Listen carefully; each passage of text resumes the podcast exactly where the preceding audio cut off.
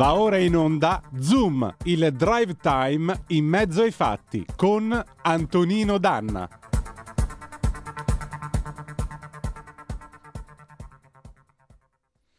Se fosse possibile dire saltiamo questo tempo e andiamo direttamente a domani, credo che tutti accetteremmo di farlo. Ma non è possibile. Oggi dobbiamo vivere. Oggi è la nostra responsabilità. Si tratta di essere coraggiosi e fiduciosi al tempo stesso. Si tratta di vivere il tempo che ci è dato vivere, con tutte le sue difficoltà. Aldo Moro, millenovecentosettantotto. E noi dovremo avere il coraggio di vivere questo tempo che ci è dato con tutte le sue difficoltà. Amiche e amici miei, ma non dall'avventura, buonasera. Siete sulle magiche, magiche, magiche onde di Radio Libertà. Questo è Zoom, il drive time in mezzo ai fatti. Io sono Antonino D'Anna e questa è la puntata di venerdì undici di marzo dell'anno del Signore duemilaventidue. Cominciamo subito la nostra trasmissione con eh, i soliti due avvisi. Il primo, date il sangue in ospedale, serve sempre.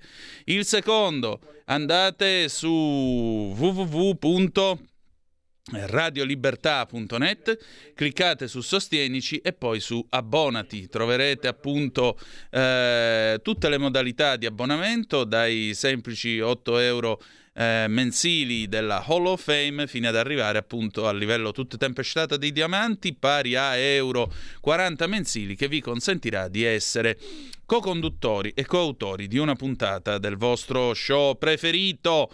Voglio salutare nella plancia comando delle nostre magiche magiche magiche onde di Radio Libertà niente po' di meno che il nostro condottiero Giulio Cesare Carnelli. Che dire di più? Che la situazione non è facile. Io ho intervistato qualche ora fa Oleksii Honcharenko, tra poco ascolteremo questa brevissima intervista in diretta, in diretta, registrata ovviamente stamattina in quel di Kiev. Honcharenko mi ha dovuto piantare sul più bello perché eh, chiaramente stava andando a difendere la città, questo era l'impegno urgente che purtroppo aveva e insomma ci diremo un po' che cosa succede. Dopodiché avremo il nostro Lorenzo Viviani, perché sapete, per chi non ci conoscesse, al venerdì Zoom assume una configurazione diciamo così da rotocalco, quindi abbiamo Zoom Green che è la parte dedicata al mondo dell'agricoltura e della pesca e poi dopo le ore diciannove Paolo Formentini, vicepresidente della Commissione Affari Esteri della Camera, con il suo Diplomaticamente ci porterà nei meandri della politica estera italiana e internazionale. Lorenzo Viviani invece parla di agricoltura e pesca perché è componente della Commissione Agricoltura della Camera ed egli stesso è un biologo nonché un comandante di peschereccio. Quindi direi una persona alquanto preparata. E allora, quale sarà il nostro futuro? Che cosa ci aspetta? Eh Giulio Cesare, che cosa ci aspetta? Nessuno di noi lo sa e allora linea all'editoriale di Iva Zanicchi.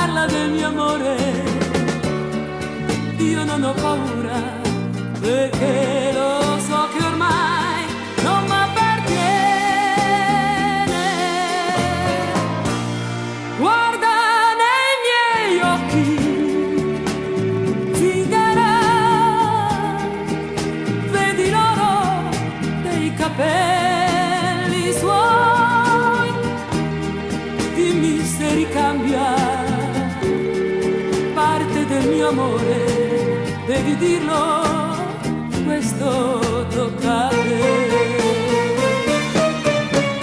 Ah, c'è scritto che lo perderò, come neve al sole si scioglierà un amore. Prendi questa mano, zingara.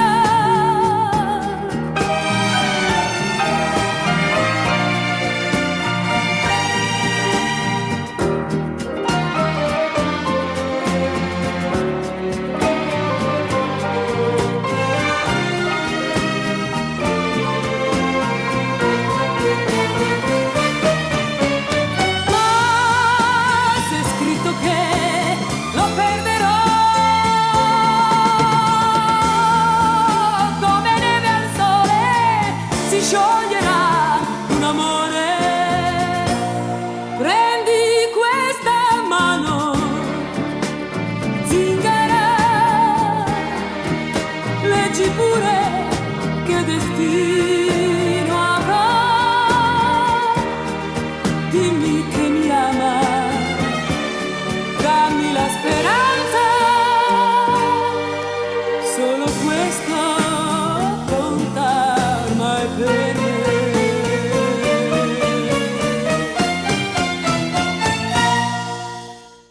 Ed era Iva Zanicchi con il brano vincitore della diciannovesima edizione del Festival di Sanremo nell'anno millenovecentosessantanove. Zingara, ebbene sì, prendi questa mano zingara, dimmi che destino avrò, eh, vorremmo saperlo tutti quanti. Siete sempre sulle magiche, magiche, magiche onde di Radio Libertà, questo è sempre Zoom, il drive time in mezzo ai fatti di questa radio. Antonino D'Anna al microfono con voi, è arrivata già una zappa al tre quattro sei sei quattro due sette sette cinque sei. Il nostro Stefano, scusa Antonino, tra l'altro se uno dei motivi per cui mi sono abbina- abbonato, eh, eh, cioè ah, io sono uno dei motivi per i quali tu ti sei abbonato, grazie, eh, ma quando finirà sta menata di intervistare gli ucraini o quando daremo voce anche all'altra parte? No, perché mi sembra che ormai ci siamo un po' sbilanciati sulla santificazione dell'Ucraina senza se e senza ma. Vabbè, delusion, ciao, buona serata. Uh, in questa radio che cosa intendi tu per dare che cosa intendi tu per dare voce anche all'altra parte? Dobbiamo dare voce a chi? A chi per legge non può dire guerra perché sennò gli danno quindici anni di carcere? Dobbiamo dare voce a chi passa le veline di Lavrov che dice che il, l'esercito russo è nel territorio ucraino ma non spara e viene accolto con i fiori dalla popolazione? A chi dobbiamo dare voce? Scusami. Questo lo vorrei, lo vorrei sapere da te. O dobbiamo dare voce a chi si trova nei bunker e combatte, si prepara ad accogliere i russi e non con i fiori, perché quella è la loro terra, perché quella è la loro terra, perché vedete c'è una nazione che è invasa e non è la Russia, non è la Russia che è stata invasa. E dire eh vabbè ma la Russia è stata provocata mi ricorda tanto quei processi per stupro della fine degli anni settanta che potete vedere anche su YouTube, ripresi dalle teche Rai, dove l'avvocato puntualmente diceva «Eh, ma lei com'era vestita? Eh, ma una ragazza di buona famiglia non può andare in giro scollacciata». Dai ragazzi, hm? Anche perché, vi dico la verità, io non vi nascondo il mio... Il mio senso del male di vivere, come diceva, come diceva Eugenio Montale, perché sai, intervistare a uno che mi chiude una conversazione e dice devo andare, che già ci aveva tirato fuori il Kalashnikov mentre mi parlava e non era certo per propaganda. Sai, quello magari fra mezz'ora è steso su un marciapiede freddo a Kiev, o magari ci sarà steso domattina. E come fai a dire buonasera, ci sentiamo la prossima volta, come stai? Che, che, che cosa gli dici? Perché questo è inimmaginabile. Questa è la realtà. Altro che l'altra parte. Chi devo, sta- chi devo stare a sentire? Quelli che hanno avuto il coraggio di dire che le immagini dell'Associated Press erano una fake montata d'arte? Il bombardamento dell'ospedale pediatrico a Mariupol? Devo stare a sentire loro? Andiamo con l'intervista ad Oleksii Honcharenko, deputato di centrodestra della Rada, il Parlamento ucraino. È un'intervista di cinque minuti, io ve la tradurrò. Sentiamo che cosa sta succedendo a Kiev in queste ore davvero drammatiche. Oh, it's starting uh, the tape. Uh, ok, um, M P Honcharenko, first of all, uh, what's the situation in Kiev? What's going on? The situation in Kiev itself is calm and controlled, but outside of the city, twenty to twenty-five kilometers are fightings with Russian forces which try to encircle Kiev. Yeah. Yesterday, Kira Rudik told me they are in Irpin, uh, so it's uh, just like being uh, in uh, in uh, in uh, being uh, just like in Kiev. It's a town satellite of Kiev. Yes, uh, occupants are in Irpin. And there are fightings in Irpin. Yesterday and last days, I'm, as a member of territorial defense, I took part in evacuation of people from Irpin. Uh, sure. But it's not Kiev, it's a town satellite of Kiev. Yeah. Sure. Uh, what do you, you expect?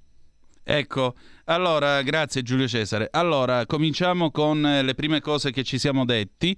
Qual è la situazione? La situazione a Kiev per il momento è calma e controllata, ma i russi sono ormai a venticinque chilometri di distanza dalla capitale ucraina e ci sono combattimenti in corso. Poi più tardi, quando avremo cose dell'altro mondo, sentiremo dalla B B C, N P R, eh, Deutsche Welle, TASS e Xinhua la situazione e il quadro tattico in quel di Kiev. Tra poco avremo anche uno storico militare, l'avvocato Vincenzo Scarpelli, al telefono con noi, che ci darà alcune valutazioni di tipo militare di quello che sta accadendo. Dopodiché io gli ho detto: guarda, ieri ho sentito Kira Rudik, l'avete ascoltata con me eh, nella puntata di ieri di Zoom, eh, guarda, Uh, mi ha detto che c'erano dei combattimenti in quel di Irpin, appunto i sobborghi di Kiev. La risposta dice sì, è uno dei sobborghi e soprattutto io ieri sono stato là a dare una mano ad esfiltrare, a far scappare alcune persone che abitano in questo sobborgo di Kiev, perché come sai faccio parte della milizia territoriale. Ecco, sfatiamo una cosa, perché qua in Italia un certo giornalismo li chiama la resistenza. In, un, in Ucraina non ci sono i partigiani, il re non è scappato da Kiev, non si è imbarcato sulla corvetta Baionetta e non è caduto Mussolini. Eh, in Ucraina esiste una milizia territoriale che erroneamente viene chiamata resistenza. In realtà questa milizia territoriale, che è alle dipendenze dell'esercito regolare di Kiev, non opera come polizia, opera dietro le linee e di conseguenza sono cittadini che si arruolano volontariamente. Honcharenko e buona parte dei deputati del Parlamento ucraino si sono quasi tutti arruolati Eh, all'interno di questa, eh, di questa milizia territoriale. Vai.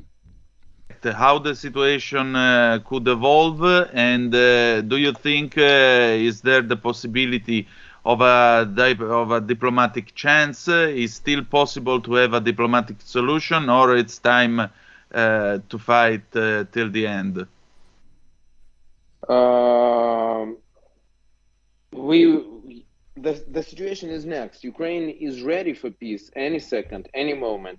But for the moment, Russians are just uh, making ultimatums uh, to Ukraine, which are uh, unacceptable. For example, they want us to destroy our army or, or to give, give up our territories and things like this. So that is unacceptable things. Uh, we are ready to discuss uh, peace uh, and uh, withdraw of Russian troops from our territory. If Russia wants some um, security guarantees, we also can discuss it. We never wanted to attack Russia, and we don't want to attack Russia now. So, but but for the moment, there is no real peace negotiations with them, just ultimatums. Stop. Sure. Uh, ecco, President Zelensky...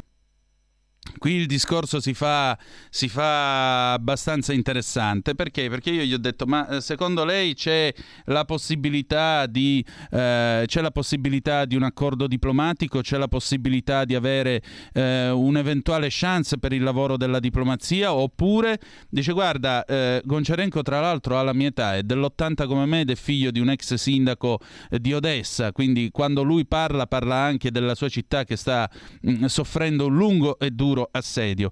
Dice: guarda, la situazione evolve nel fatto che l'Ucraina sarebbe pronta in qualunque momento alla pace con eh, Mosca. Il problema è che la situazione è tale che loro ci pongono tutta una serie di ultimatum. Quali sono? Primo, la smilitarizzazione del nostro esercito, poi più avanti dirà una serie di cambiamenti alla nostra Costituzione, quindi evidentemente anche un cambio di eh, governo in quel di Kiev, e naturalmente terzo, eh, cedere la nostra sovranità su una parte del nostro territorio, ovviamente il Donbass, il territorio che si è autoproclamato e autocostituito in repubblica.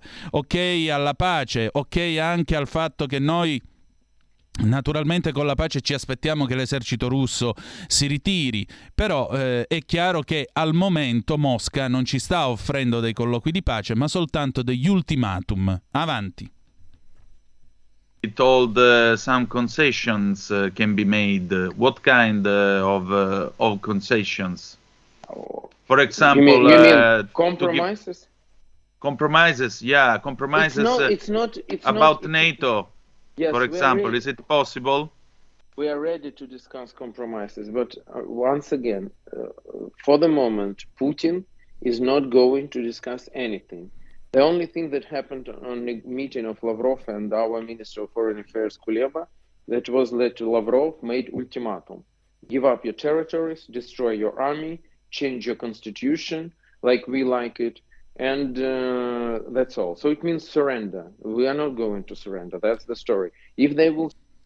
Ecco, eh, dice quindi eh, è possibile, però siccome Zelensky aveva detto che erano possibili delle concessioni, dei compromessi, ha detto, dice guarda, noi siamo disponibili a discutere sui compromessi, ma per il momento non ci sono compromessi, solo delle condizioni che ci vengono poste dai russi. Ieri Dmytro Kuleba, che è il ministro degli esteri ehm, ucraino, si è incontrato con Sergei Lavrov, che è il ministro degli esteri russo, e Lavrov gli ha detto sostanzialmente: bene, se volete la pace ci date il Donbass, vi smilitarizzate la cosiddetta finlandizzazione del paese, ma in questo caso sarebbe una vera e propria resa. Terzo, modificate modificate la eh, come si dice la, la, la Costituzione a nostro piacimento a nostro piacimento.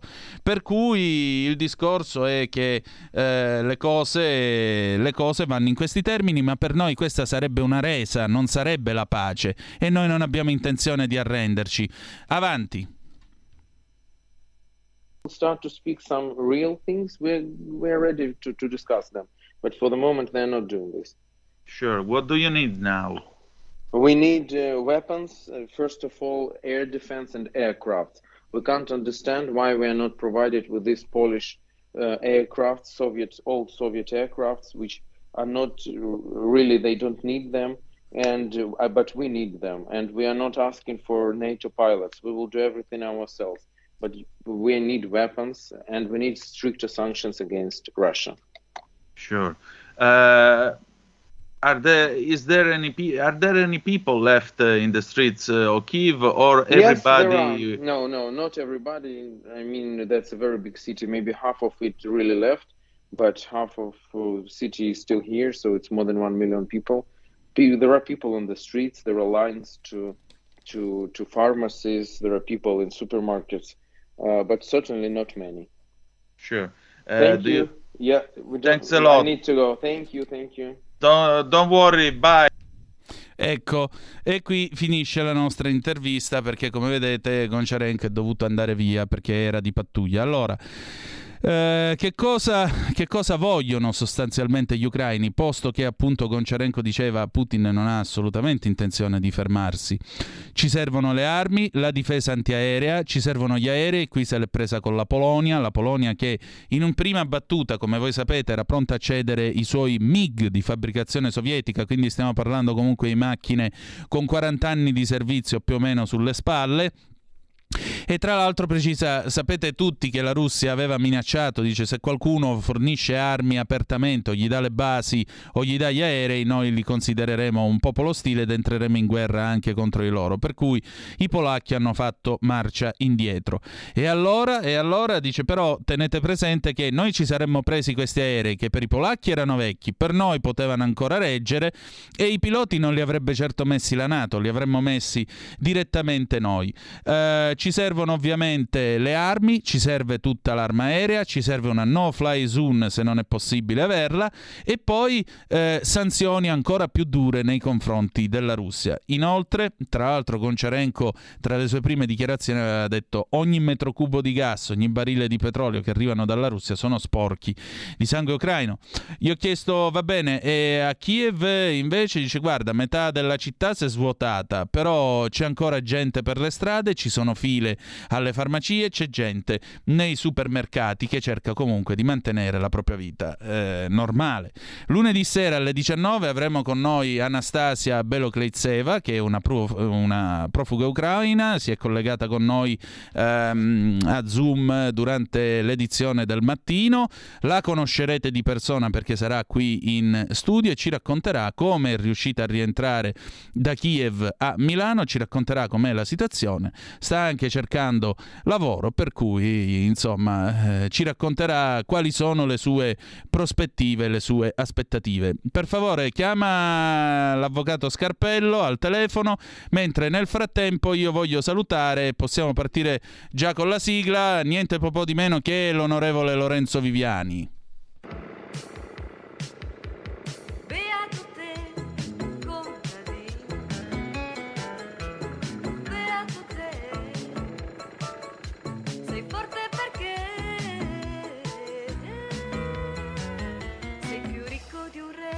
Zoom Green, l'agricoltura in campo. Oh, e allora, se questo era il quadro, diciamo, a Kiev da parte di chi è effettivamente sul campo in quel della capitale ucraina, noi nel frattempo ci stiamo mettendo in contatto per telefono con uno storico militare che ci farà anche un quadro tattico. Nel frattempo però io voglio salutare, eh, voglio salutare eh, l'onorevole Viviani, eh, voglio salutare anche Monica da Milano che mi scrive: sono una sua affezionata ascoltatrice, lei è una persona molto preparata, fa una radio bellissima, finalmente la radio si rinnova, presto s'abboneranno i miei familiari, grazie, e i duecento euro sono sotto il lavandino in bagno. Allora, eh, eh, senti Lorenzo, davanti a cotanta gentilezza questo è il minimo. Allora, ehm, Lorenzo, senti, prima di entrare in comunicazione tra poco appunto con l'avvocato Scarpello. Ci sei Vincenzo? Mi dice che c'è, ce l'abbiamo? Così ci facciamo fare un attimo il quadro tattico e poi parliamo del problema che sarà per noi, il problema del grano, eh, dell'olio di girasole. Sì, assolutamente sì, infatti lascio la parola al tuo ospite. Intanto ringrazio non solamente il lavoro che sta facendo Radio Libertà, che stai facendo in questo momento, che lo considero veramente prezioso, di approfondimento. Mi piace vederti in questa veste serale, mi sembra che oltre innovata sia partita con una grinta questa Radio Libertà veramente spumeggiante. Dispiace risentirci dopo settimane sempre sulla questione ucraina, spiace eh che ci sia in questo momento questa, eh, questo, questo momento eh, che è un cataclisma, un cataclisma per l'Ucraina, per l'Europa, ma lo vedremo dopo anche per il nostro agroalimentare, per le nostre produzioni e per gli italiani purtroppo sarà un cataclisma anche. E però insomma ne parliamo dopo, allora sto, sono in ascolto, vai Antonino. Avvocato Scarpello, buonasera. Buonasera, buonasera a tutti gli ascoltatori e le ascoltatrici di Radio Libertà. Allora, lei è uno storico militare, ci fa un attimo il quadro tattico della situazione attorno a Kiev, quant'è che possono reggere ancora gli ucraini, che cosa stanno facendo i russi? Presumibilmente eh, la direttrice d'attacco attorno a Kiev, che è quella che ha subito più, eh, eh, diciamo più perdite da parte russa, eh, sta procedendo all'accertamento della città.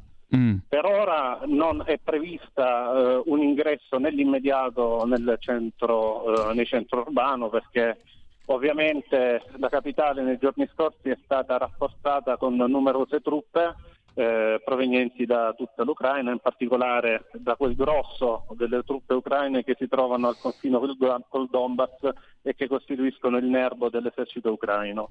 Mm. Eh, in questo momento eh, l'accerchiamento per ora eh, fortunatamente non è completo, eh, però presumibilmente, anche a quanto risulta dalle informazioni dell'intelligence britannica, nelle pro- nei prossimi giorni, se non nelle prossime ore, potranno iniziare i combattimenti che, come è presumibile e come succede sempre nell'ambito delle battaglie urbane, si tradurranno in una carneficina per entrambe le parti. Certo, ecco, a proposito vi informo che batte adesso la B B C, informa che è in corso la riunione del Consiglio di Sicurezza dell'ONU. Bene, state a sentire questo, aprite bene le orecchie. L'ambasciatore statunitense alle Nazioni Unite, Linda Thomas Greenfield, eh, continua a dire al Consiglio di Sicurezza dell'ONU che la Russia ha una storia molto ben documentata dell'uso di armi chimiche.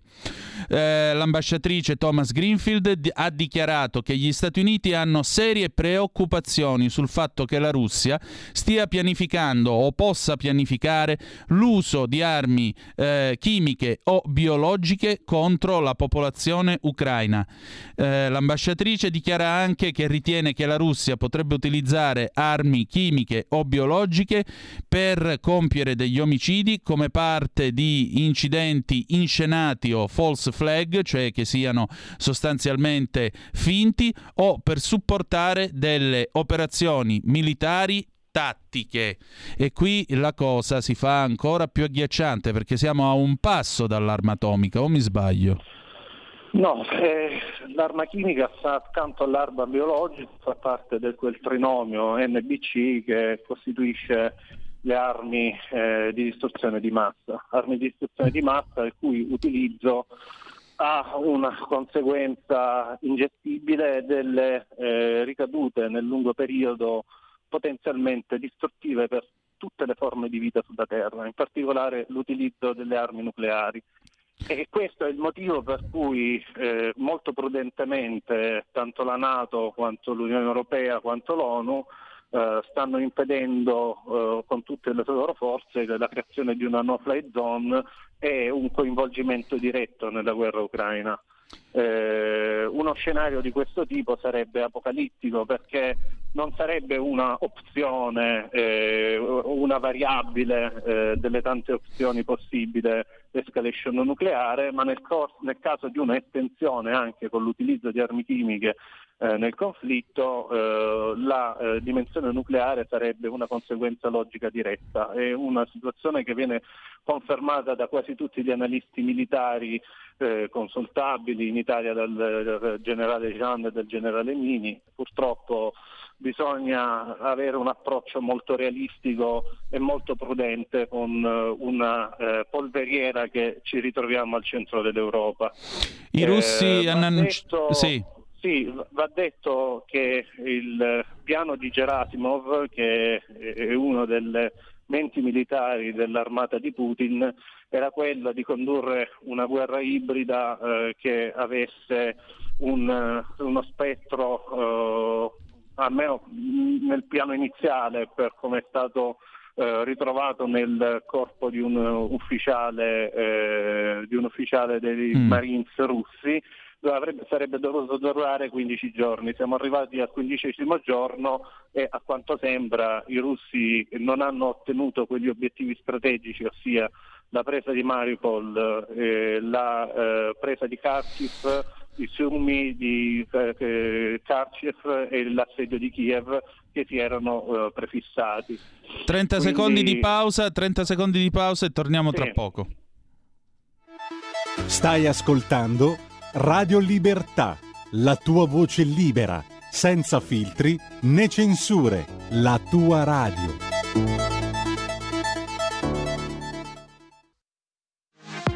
La tua radio è ascoltabile anche con la televisione in digitale. Sul telecomando della televisione digitale o del tuo ricevitore digitale puoi scegliere se vedere la tivù o ascoltare la radio.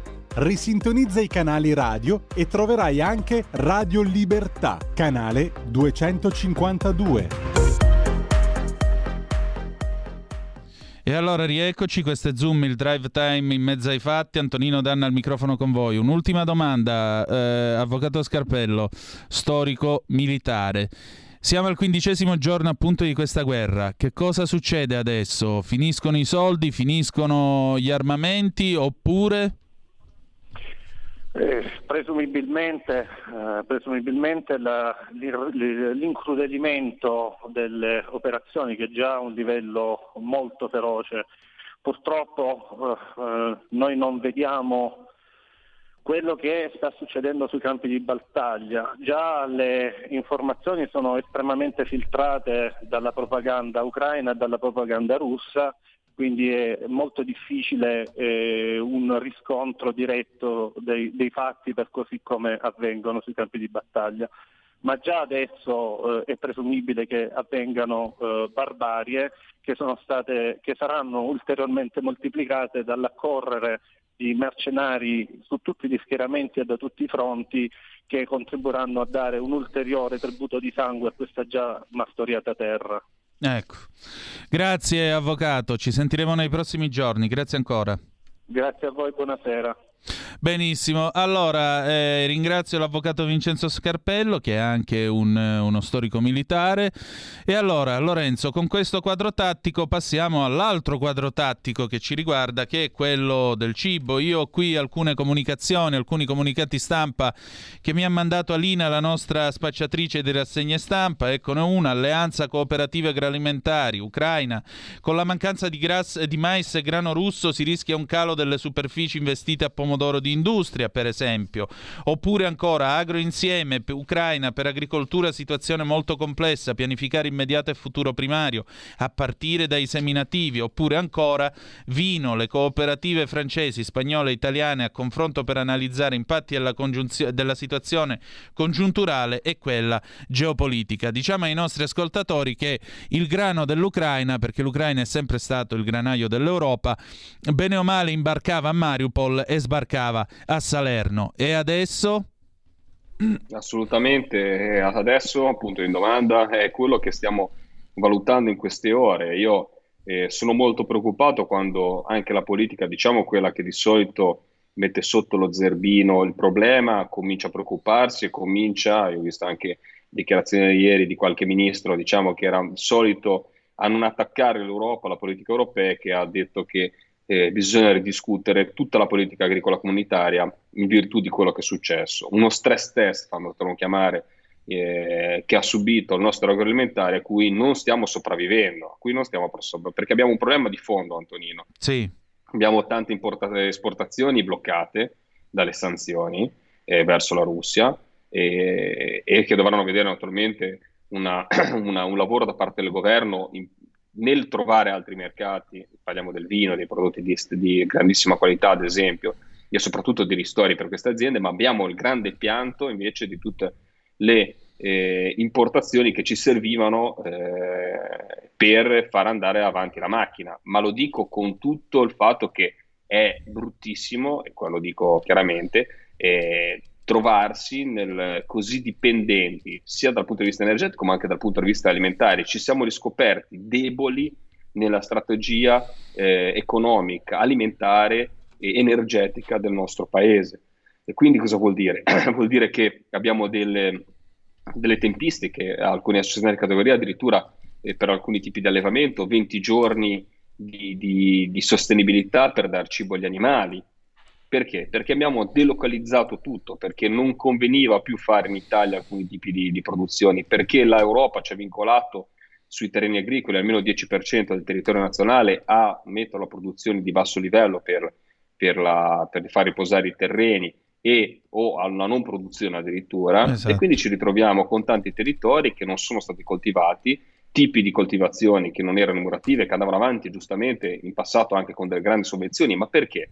Perché serve avere, perché ha un valore aggiunto avere eh, certi di produzione a livello italiano. Adesso ci siamo scoperti come sistema Italia completamente debole, ma siamo anche dimostrati che a livello europeo non c'è la minima solidarietà, perché stiamo cercando di accaparrarci eh, il grano e il mais da tutto il mondo, ma non si fa un calcolo a livello europeo per cercare di avere comunque sia una, una sorta di salvaguardia dell'economia dell'agroalimentare europeo, ma ogni paese sta muovendo in maniera separata, cercando di fare i propri interessi. E questo sicuramente è un altro passo che va contro un'Europa che invece dovrebbe essere un'Europa reale dei popoli che guarda, invece vediamo sempre più si scopre un'Europa di regolamenti, un'Europa di sanzioni, ma ormai è un'Europa che possa essere di aiuto alle nostre imprese e alle nostre aziende. Qua fammi dare la nota critica. Certo. Sai che io sono nasco contro l'Europa per certi versi, penso che l'Europa, se ci stai devi essere un, un, un devi, devi, devi portare a casa dei risultati, ma soprattutto dovrebbe esserci un dialogo tra i paesi europei, soprattutto in questi momenti.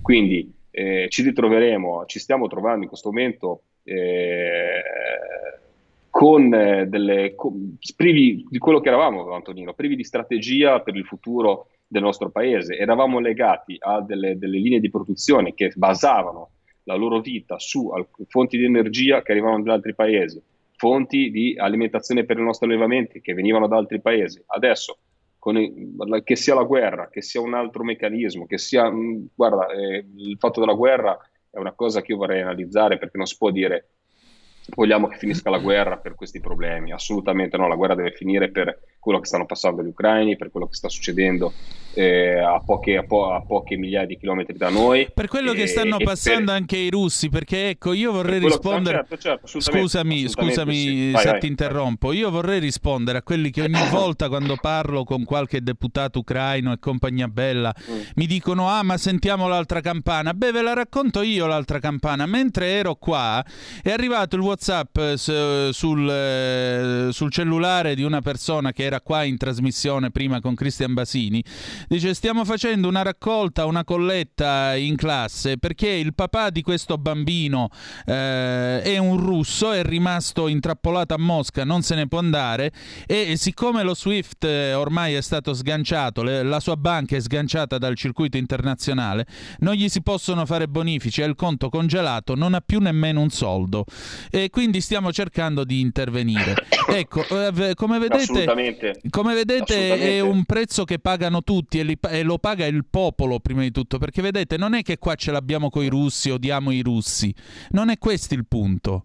Perché il Boris Godunov o le opere di Solzhenitsyn, no, Dostoevskij o lo Eugeni Onegin o la cultura russa eh, sono fuori da questo discorso. Noi non ce l'abbiamo coi russi o diciamo diamo la caccia al russo in Italia, come fanno certe istituzioni che se non ti dichiari contro la guerra ti cacciamo, non, che è simile al giuramento di fedeltà al fascismo, visto certo. che qualcuno evoca ogni volta la dittatura. Non stiamo parlando di questo, sto parlando di un'altra cosa, sto parlando del fatto che la cultura di una nazione o lo spirito di una nazione non c'entrano niente con le decisioni che prendono certi loro politicanti. Io ho al polso un orologio fabbricato in Russia. Eh, non mi toccate Dostoevskij, che è uno dei esatto. miei scrittori preferiti, quindi assolutamente. Esatto. No, ma io, io ti facevo qui, un discorso guarda... ancora, io facevo un discorso ancora sì. più ampio. Non possiamo pensare che allora la guerra deve finire subito perché eh, per il gas, per il... cioè la guerra esatto. deve finire perché la guerra è qualcosa di aberrante avercela eh, così vicino, ma soprattutto in generale. Ora non viene da dire, eh, perché poi eh, quando passano le guerre lontano da casa nostra magari ce ne accorgiamo molto meno, ma pensare alla gente sotto i bombardamenti, in guerra, eh, che devono imbracciare un fucile è qualcosa che non mi fa dormire la notte. Detto questo, è un momento in cui dobbiamo guardarci anche allo specchio e capire il futuro del nostro paese. Certo. Altri stati membri, altri stati membri stanno capendo che il modello europeo anche di politica agricola è sbagliato proprio in questo momento. Esatto. Anche perché il, per la prossima P A C quale sarà l'agricoltore che potrà anticipare il cinquanta per cento eh, per investire sul proprio territorio, per fare degli investimenti sul proprio territorio, sul proprio, nella propria azienda? Quali saranno le aziende che avranno la possibilità di eh, anticipare una parte del contributo? Uno. Ma poi soprattutto il caro energia che sta... Eh, noi naturalmente parliamo di, le, delle aziende energivore, quindi pensiamo sempre alle acciaiere, alle acciaiere, de, de, de, de, chi fabbrica, chi consuma tanta energia, ma gli agricoltori domattina si fermano, si sono esatto. fermati già i pescatori una settimana. Esatto, e tu e sei stato tra loro. Stato, perché molti mi dicono potete togliere le accise. Sì, le accise le possiamo togliere a tutti, ed è una battaglia che noi abbiamo presentato anche una mozione in aula per portarla a casa, perché nel momento in cui diventa così pesante per gli autotrasportatori, ma per la singola famiglia diventa un peso insostenibile la tassazione che c'è sui carburanti, sulla pesca e l'agricoltura le accise non esistono, ma è diventato lo stesso insostenibile.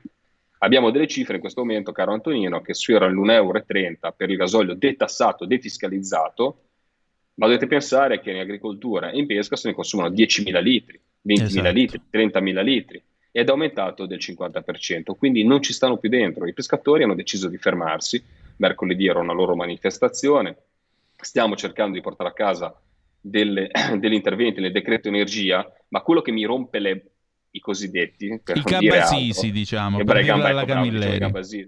E allora te la, per dire Gambasisi potevo dirlo anche in genovese, vabbè, però l'hai già detto te, quindi che era diverso. E in genovese non la so, quindi... Eh, poi te la dico, te la dico. Vabbè. Però detto questo, detto questo, è che dobbiamo fare degli interventi, bisogna trovare il metodo, è questo che mi fa veramente ammattire, che non ci dormo la notte, il metodo per far arrivare delle risorse immediate.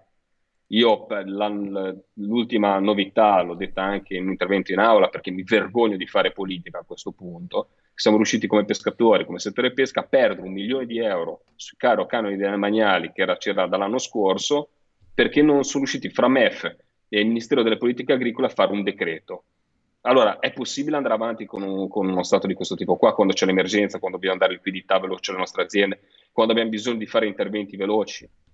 Posso esatto. fare l'emendamento più bello del mondo, posso essere lì, scrivere per legge che domani mattina togliamo, poi il decreto attuativo ci sta un anno per uscire dai ministeri, e questo è qualcosa che è aberrante. Fosse successo in un'azienda, l'azienda chiuderebbe domani mattina, invece purtroppo abbiamo sempre dirigenti, funzionari che sono sempre al loro posto e se ne vanno a letto a dormire senza il minimo problema, mentre ti dico la verità, vedo dalla parte politica a questo momento almeno un po' di preoccupazione, e questo mi fa piacere, perché la situazione è veramente di emergenza, è certo. veramente di emergenza. Ora non voglio naturalmente dal, dal, dalle, dalle onde di Radio Libertà eh, spaventare eh, chi ci ascolta, i radioascoltatori, le radioascoltatrici, ma realmente è un momento in cui noi dobbiamo veramente mettere la barra dritta e capire come eh, gestire il nostro argomentare, il fabbisogno alimentare del nostro Stato, degli italiani. Abbiamo delocalizzato, abbiamo, siamo andati dietro molte volte a politiche green sbagliate, non abbiamo più alcuni tipi di produzioni e quindi ti ritrovi che domani mattina ti chiudono i rubinetti del grano e non dai più da mangiare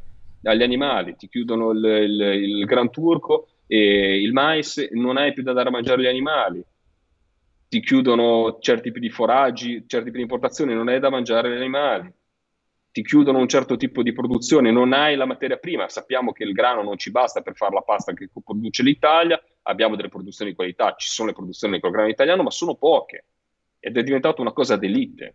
Quindi capite molto bene, quando tu non produci, non produci più il grano per fare il pane, di cosa stiamo parlando?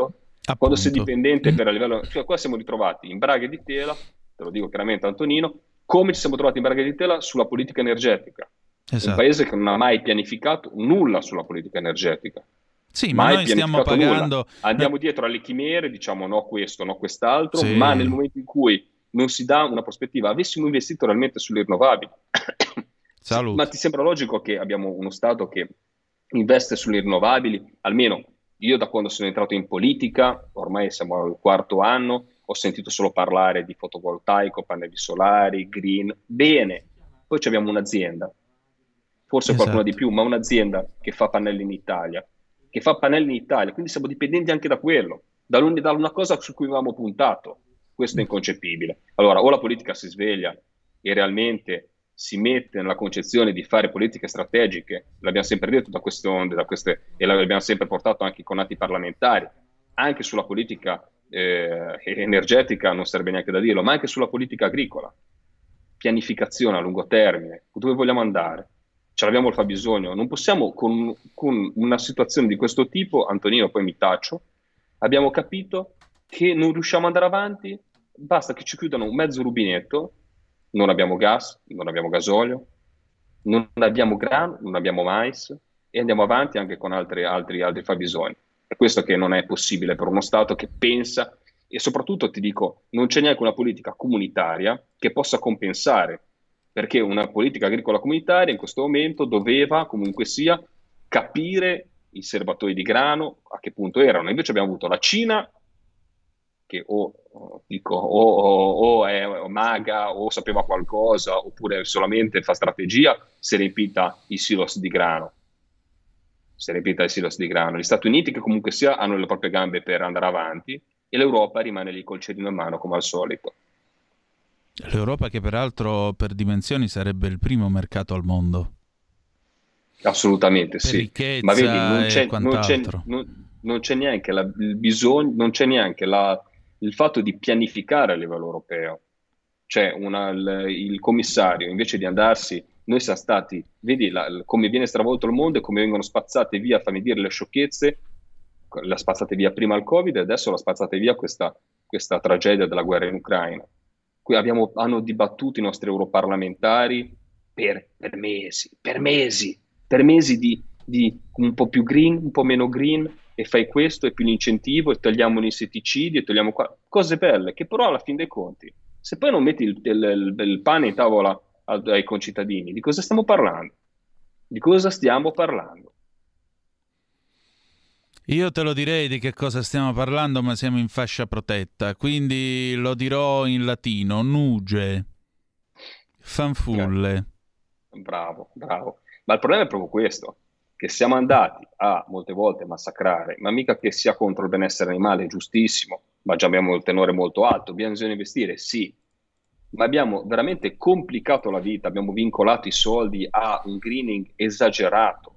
Ma perché poi far partire su un greening che dico anche sbagliato per certi versi, anzi controproducente verso il greening, per quando tu poi mi elimini alcuni tipi di produzione, secondo me fai un, anche un danno ambientale. Esatto. Ma in questo momento ci rendiamo conto e mi fa piacere che anche ministri come Patuanelli, che sinceramente non me lo sarei mai aspettato da un ministro cinque Stelle, cominciano a dire, ah scusate, abbiamo, mh, che erano ah, sostenitori del Green New Deal, di tutte queste cose, a un certo punto dicono, ah scusate, eh, ricalcoliamo tutto perché qua abbiamo sbagliato i calcoli, qua abbiamo scoperto che le, le pensavamo di essere eh, lanciati verso il futuro, invece ci abbiamo le gambe di pasta frolla e abbiamo visto come siamo caduti come dei peri. Allora realmente bisogna riuscire a fare delle politiche diverse, ritarare la P A C è fondamentale. Fortunatamente non siamo i soli a chiederlo, perché mi spaventava se fossimo stati solo in italiana, invece sono stati paesi, altri paesi che hanno capito, paesi come la Germania, che hanno, hanno, hanno, sono buttati in una politica green quasi insomma eh, un, po', un po' di facciata, hanno, sono stati i primi a dire aspetta, fermiamoci un attimino, eh, ripetiamo la P A C che l'abbiamo provata l'altro giorno, perché secondo me qualcosa da ritarare c'è. Allora, sì, però sai qual è il fatto? Che ne parlavamo e ridevamo con Roberto Giardina questa settimana, eh, ci abbiamo scherzato su, il problema è che la cosa si è fatta seria e lui ne ha scritto anche su Italia Oggi. I Verdi che chiedono ai tedeschi abbassate la temperatura nei vostri appartamenti perché così risparmiamo il gas, ma questo è essere verdi? Cioè questo è costituire, costruire uno sviluppo sostenibile abbassando la temperatura del gas? Ma stiamo scherzando? Ma guarda, una nazione eh, no, come no, la non... Germania che riapre di corsa, di fretta e di furia le centrali a carbone e improvvisamente scopre che le centrali atomiche fatte negli anni settanta che dovevano chiudere ora dopo che gli avevano fatto un restyling qualche anno fa, ah no, le teniamo per un'altra decina d'anni, poi si vedrà, perché ora il nucleare improvvisamente, improvvisamente te brucia o peperone, come avrebbe detto qualcuno. Adesso il nucleare è buono, anche se naturalmente lo spettro della guerra attorno a Chernobyl e Zaporizhzhia eh, sta spaventando e inquietando, certo, un continente intero. Quindi ah, ma io si ti fa? do ragione, ma il, il fatto è che in questo momento realmente, io ti ho detto, spero che sia, eh, possiamo chiamarla così, uno stress test eh, che da cui imparare, perché io spero che naturalmente, come tutti noi, la guerra possa finire domani mattina, eh, che non duri un'ora di più di quello che sta durando adesso. Certamente. E riuscire a imparare da questi errori, perché è l'unico modo per riuscire a capire come, come, come... abbiamo dato per scontato troppe cose, Antonino, abbiamo dato sì. per scontato che eh, il benessere, che tutte le, che tutte le cose che per noi sono normali, avere supermercati strapieni di, di mangiare, sia una cosa normalissima. Adesso abbiamo capito che se tu non fai una politica non nazionale, non sovranista, ma dove tu vai a pianificare e capisci che non puoi essere dipendente dagli altri stati così, in questa maniera, te autom- o devi avere degli accordi di mu- mutuo soccorso, chiamali come di mutuo eh, commercio, con gli altri paesi, perché l'unica cosa che puoi fare in questo momento, ed è molto difficile anche a livello europeo, è fermare le esportazioni, quindi dire il grano mio lo tengo io, non lo vendo più, che in una politica comunitaria non è semplicissimo, ma stiamo correndo ai ripari, anche in maniera sbagliata, fammi dire, perché stiamo dicendo, ci rinchiudiamo, quindi vedi, quando eh, noi venivamo additati a essere quelli anti-europeisti, eh, purtroppo la, l'Europa, di quelli che invece erano europeisti a tutti i costi, sacrificando il proprio paese, l'hanno rovinata, e fanno venire veramente adesso il sentimento peggiore, perché poi vediamo che con gli scossoni che ci sono stati fra Covid e la guerra, l'Europa si sta frammentando. Era meglio un'Europa dove la gente si diceva chiaro le cose in faccia, dove si era seduti a un tavolo e magari qualche volta volavano i tavoli, ma un'Europa dove realmente gli stati fossero stati partecipi di un progetto europeo. In questo modo abbiamo distrutto quello che poteva essere, e lo vediamo anche dalla politica estera europea, il, il sogno di un'Europa dei popoli unita, che potesse marciare, lavorare, soprattutto andare anche a, a disporsi rispetto alle superpotenze internazionali in, in, come posizione centrale, come posizione insomma eh, che merita uno paese dove è la culla della civiltà. E invece abbiamo visto come Eh, l'Europa eh, eh, burocratica abbia annientato qualsiasi tipo di sogno.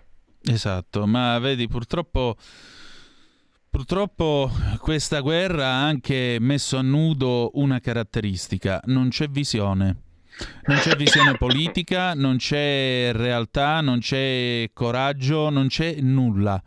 Tanto per dire, questa settimana gli ascoltatori, seguendo Cose dell'altro mondo, la nostra appunto rassegna stampa estera che facciamo nella parte finale di Zoom nel drive time, ecco qua che eh, abbiamo saputo che Xi, giorno eh, l'otto di marzo, ha telefonato, ha parlato di Europa con chi?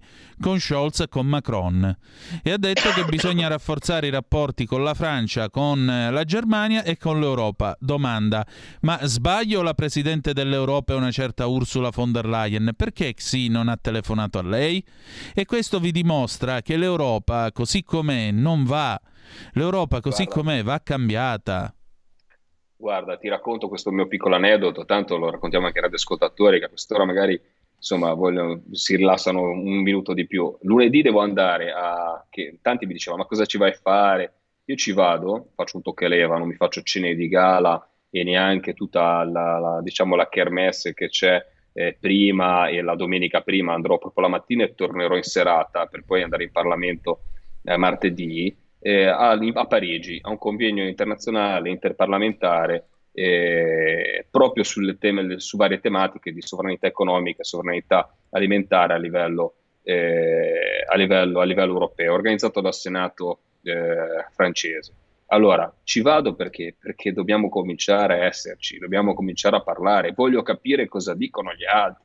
Esatto. Cioè, finché noi ai tavoli non siamo mai stati, soprattutto settori come l'agroalimentare abbiamo considerati delle cose eh, secondarie, come se la politica alimentare fosse una cosa, insomma, da lasciare in, in, a livello del ministero. Sì, dai, gli agricoltori, i pescatori, sì, protestano, buonanotte. Qua stiamo capendo che se si ferma la pesca non c'è prodotto italiano sulle tavole, dei, del, non c'è prodotto italiano di qualità, arriva la rumenta, in questo momento sta arrivando sulle tavole degli italiani, mi spiace dirlo, spero che lunedì rientrino e vadano a pescare i nostri marittimi, i nostri pescatori, anche se sarà molto difficile con i costi del gasolio, ma è tutto prodotto in importazione, che non è fresco, è del valore aggiunto di avere ottomila chilometri di coste. Esatto. Quindi abbiamo avuto la maneria completamente ferma, e le persone molte volte non se ne accorgono, perché poi trovano sul banco del supermercato magari il nasello che viene dal nord, lo sgombro che viene dai mari del nord, che non è fresco, non è della qualità del nostro. Ma ancora più grave, se si fermano i trattori, se si ferma il nostro ortofrutta, se si ferma le nostre macchine agricole, se si fermano i nostri allevamenti. Cioè, e non vorrei arrivare al punto di dire dobbiamo macellare preventivamente gli animali negli allevamenti perché non abbiamo da dargli da mangiare. Allora io ho il mio amico Maturi, che è quello della, del Dipartimento Tutela Animali, che è andato in Sardegna per parlare con degli allevatori che sono disperati perché non trovano foraggio per i loro, per i loro animali. Non spero, spero che si arrivi a una soluzione diversa da quella che avevo paventato, ma bisogna realmente buttare, buttare il cuore al di là dell'ostacolo. Qua ci dobbiamo rendere conto che alcune tematiche che noi consideravamo veramente e quasi fossero tematiche secondarie sono basilari per il nostro paese, sono basilari, ma non solamente quando parliamo delle nostre eccellenze, eh, che a noi ci diverte, insomma, siamo anche noi esatto. promotori delle nostre D O C, delle nostre G P, ma qua parliamo del grano. Esatto. Parliamo del pane, parliamo degli alimenti principali. Ecco, e tra un'ora potrebbe non esserci più pane per un bel po' di tempo, perché mentre parlavi la B B C batte ora diciotto e quarantasette Eh, il centro di Stato dell'Ucraina per le comunicazioni strategiche ha avvisato che non può escludere la possibilità che la Bielorussia si aggiunga all'invasione russa nelle prossime ore. L'avviso arriva dopo un incontro tra il presidente russo Vladimir Putin e il leader bielorusso Alexander Lukashenko a, Mosco, eh, a Mosca e eh, le fonti ucraine hanno avvisato che le truppe bielorusse potrebbero ricevere l'ordine di superare il confine venerdì notte, cioè sta notte. Secondo i dati preliminari, che la B B C comunque non può confermare, quindi noi vi diamo la notizia come viene riportata da Londra, secondo i dati preliminari le truppe della Bielorussia potrebbero essere chiamate dentro l'invasione l'undici marzo alle ore ventuno di Kiev, cioè le ore venti qui in Italia. Eh, questo centro è stato fondato dal Ministero della Cultura e dell'Informazione ucraino e ha diramato appunto questa dichiarazione. Questa dichiarazione inoltre sottolinea che Putin potrebbe ordinare ad alcuni aerei bombardieri eh, russi in partenza dal territorio occupato dell'Ucraina di colpire degli obiettivi in Bielorussia, dando quindi a Lukashenko il pretesto per poter lanciare l'invasione. Questo avviso eh, segue alcuni il report che la B B C, ripeto, non può indipendentemente verificare, del fatto che dei bombardieri russi hanno lanciato quest'oggi, nel pomeriggio di quest'oggi, un attacco su un villaggio meridionale della Bielorussia. Il ministro della difesa dell'Ucraina, eh, Oleksii Reznikov, ha dichiarato che l'attacco è stato un tentativo di forzare l'attuale leadership bielorussa a condurre una guerra contro l'Ucraina. Eh, Lorenzo, io ti chiedo trenta secondi di pausa e torniamo subito per completare Zoom Green. Stai ascoltando Radio Libertà, la tua voce libera, senza filtri né censura. La tua radio.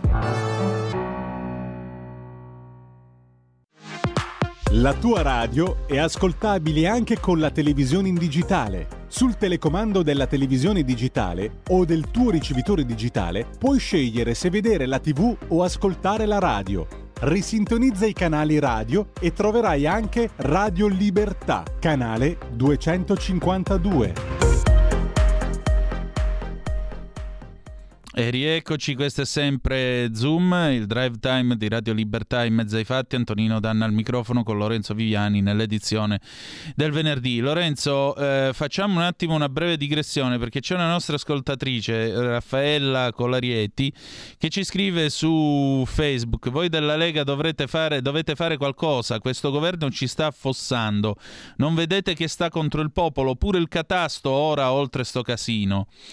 Beh, tra l'annientamento nucleare e la revisione del catasto, signora, però c'è un po' no, di differenza. I nostri, i nostri parlamentari sono, penso, mm. anche adesso in commissione, eh, no? Leggevo qualche messaggio proprio sul discorso riforma fiscale, quindi dove c'è la riforma del catasto, quindi eh, eh, esserci, esserci da protagonista, anche perché eh, voglio ricordare a Raffaella che, a parte che non mi sognerei io in questo momento fossi Eh, avessi anche delle posizioni di più alto rango, di togliere eh, la, fi- la spina a un governo in un, pieno di, in un momento di crisi di questo tipo.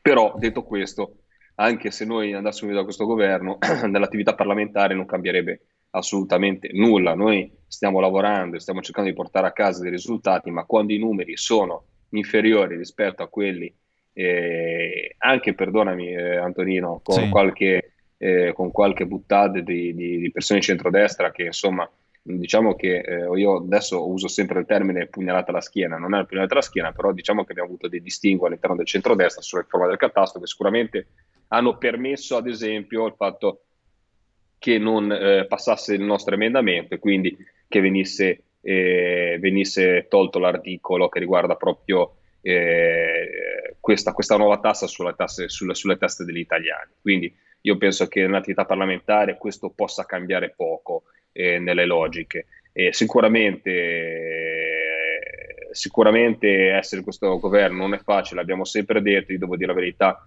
che per quello che posso fare da maggioranza all'opposizione l'opera di stalkerizzazione di sottosegretari e ministri è quotidiana, perché per i settori le richieste sono eh, ormai all'ordine del giorno, cercare di trovare. Ricordiamoci sempre che finché non ci sarà uno scostamento di bilancio, io la vedo molto, molto, molto eh, difficile riuscire a, a immettere delle, della liquidità all'interno delle imprese o fare dei provvedimenti che abbiano comunque sia la possibilità di eh, dare delle risposte concrete. Ricordiamoci che, insomma, eh, solo per il sostegno interno hanno dato la disponibilità alla, all'attività parlamentare di trenta milioni di euro, trenta milioni di euro in questo momento per un provvedimento. Veramente sono poca, pochissima roba, certo. Perché parliamo di perdite ingentissime.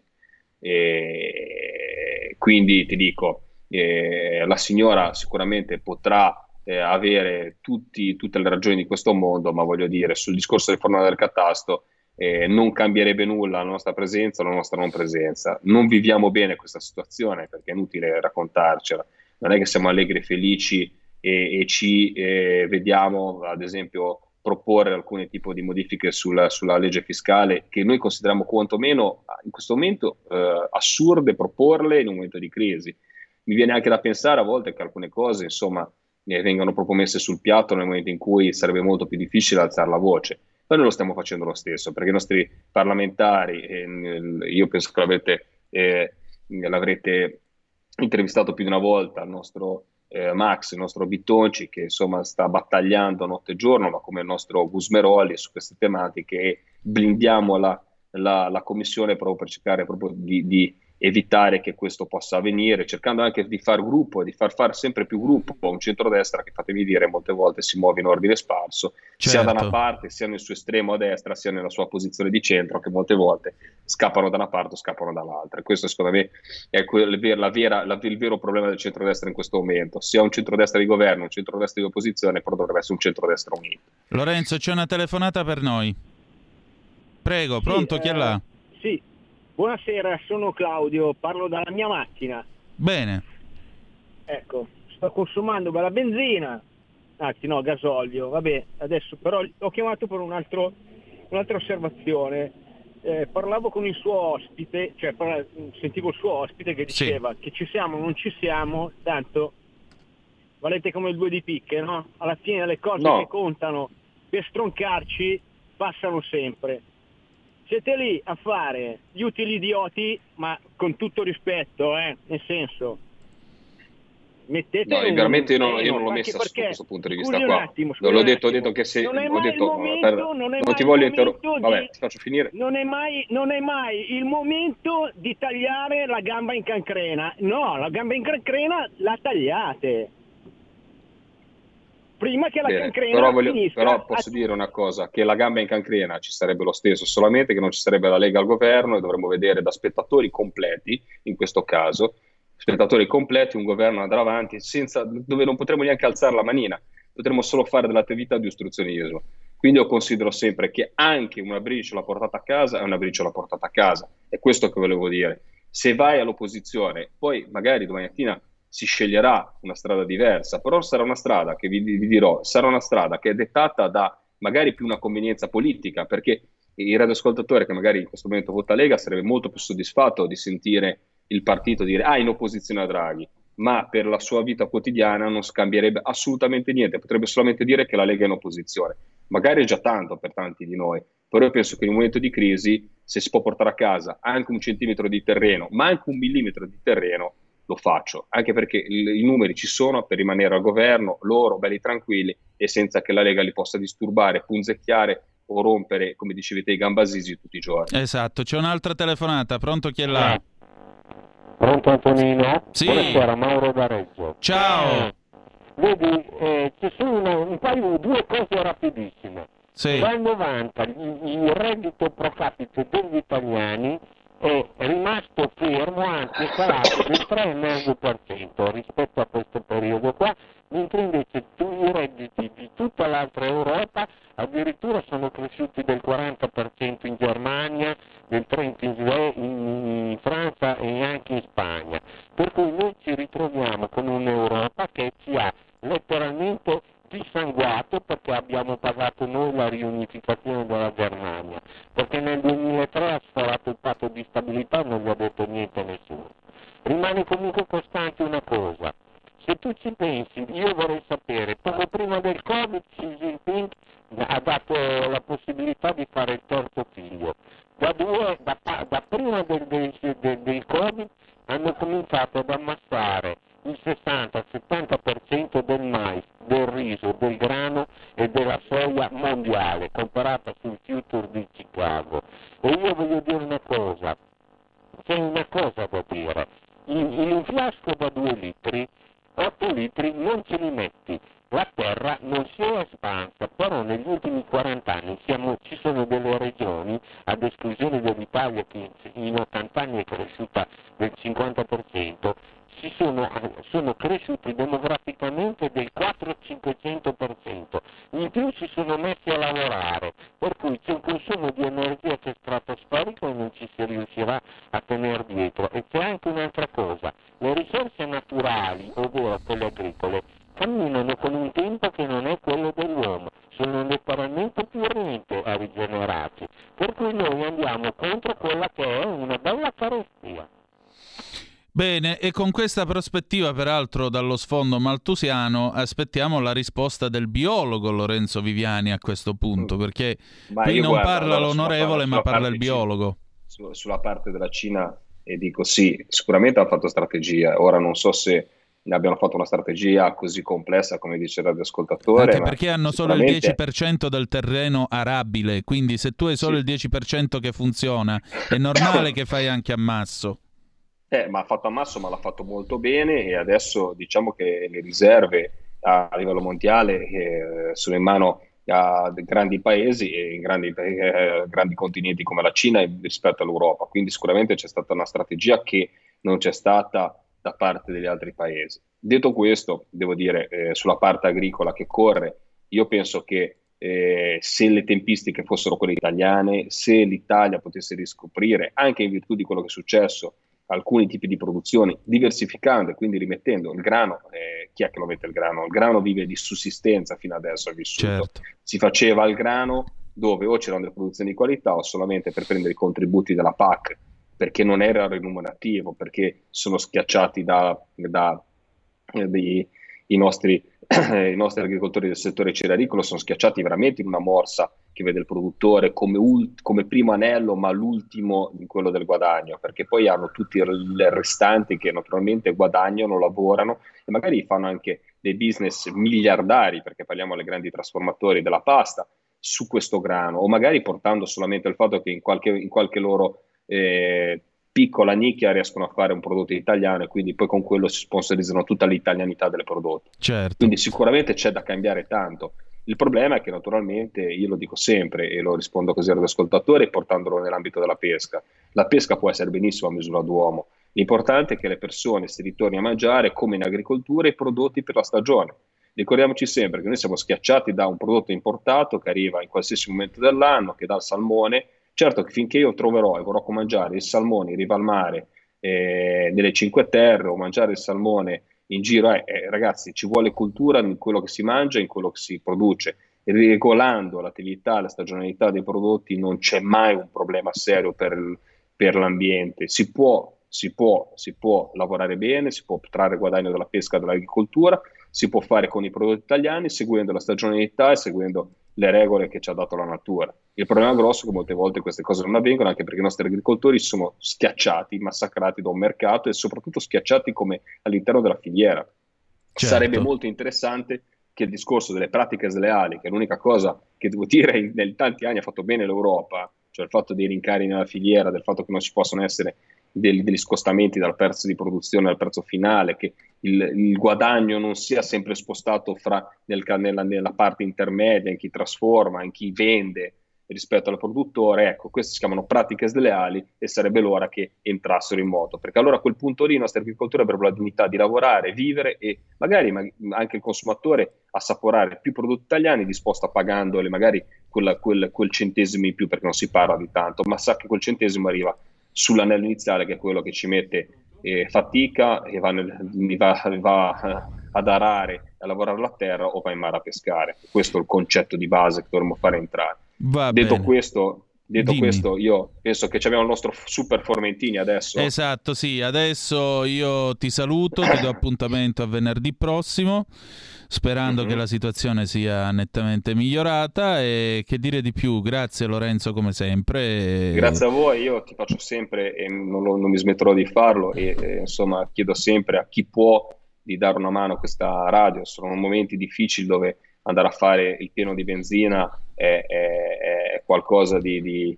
eh, ti, ti prende, ci vuole, pensa per un ligure, figurati fare un pieno di benzina in questo momento, ti, viene, ti vengono i capelli bianchi, già comincio a averceli, quindi figurati un po'. Però per chi può eh, sostenere una radio che in questo momento fa un servizio così prezioso, prezioso nel far conoscere, io devo dire sei la, siete la C N N italiana in questo momento, cioè riuscite, anzi forse anche meglio da certi punti di vista, avendo contatti e riuscendo a portare le testimonianze di chi vive in questo momento, queste, queste ore drammatiche, la guerra in prima persona. Cerchiamo grazie a Antonino, grazie a Giulio meglio. Per quello che fate, grazie a tutti i vostri collaboratori e alla regia. Grazie. Ci sentiamo, un saluto a tutti i radioascoltatori. Grazie, vai.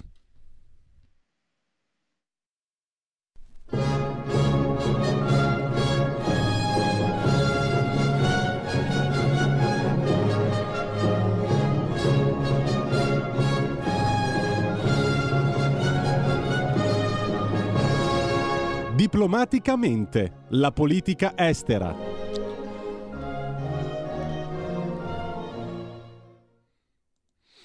E rieccoci, siete sempre sulle magiche, magiche, magiche onde di Radio Libertà. Antonino D'Anna al microfono con voi per questo Zoom, il drive time in mezzo ai fatti. Prima di dare il benvenuto al nostro graditissimo secondo co-conduttore del venerdì, il, l'onorevole Paolo Formentini, che come vi dicevo è vicepresidente della Commissione Affari Esteri della Camera, altri due take della B B C sulla riunione in corso al Consiglio di Sicurezza dell'ONU in quel di New York. La eh, Cina chiede la distruzione delle armi chimiche. Uh, la Cina, dichiara appunto l'ambasciatore Zhang Jun, uh, ha descritto i vari round di colloqui di pace tra Russia e Ucraina come dei passi positivi verso il raggiungimento della pace. Dice che la Cina giocherà la sua parte nella de-escalation della situazione e sottolinea la grande importanza da parte di Pechino per la biosicurezza E, e, bio, e per la sicurezza eh, non soltanto bio ma anche diciamo ordinaria del continente. Si oppone fermamente allo sviluppo, il possesso, l'uso di armi biologiche e chimiche da parte di qualunque paese. Dice anche che incoraggerà qualunque nazione che ancora non ha distrutto i propri arsenali di armi chimiche a fare questo al più presto possibile. eh, Zhang Jun ha detto che la Cina ha notato con eh, preoccupazione alcune informazioni molto importanti fornite dalla Russia e ritiene che dovrebbero essere cauta- eh, appropria- appropriatamente analizzate. Perché?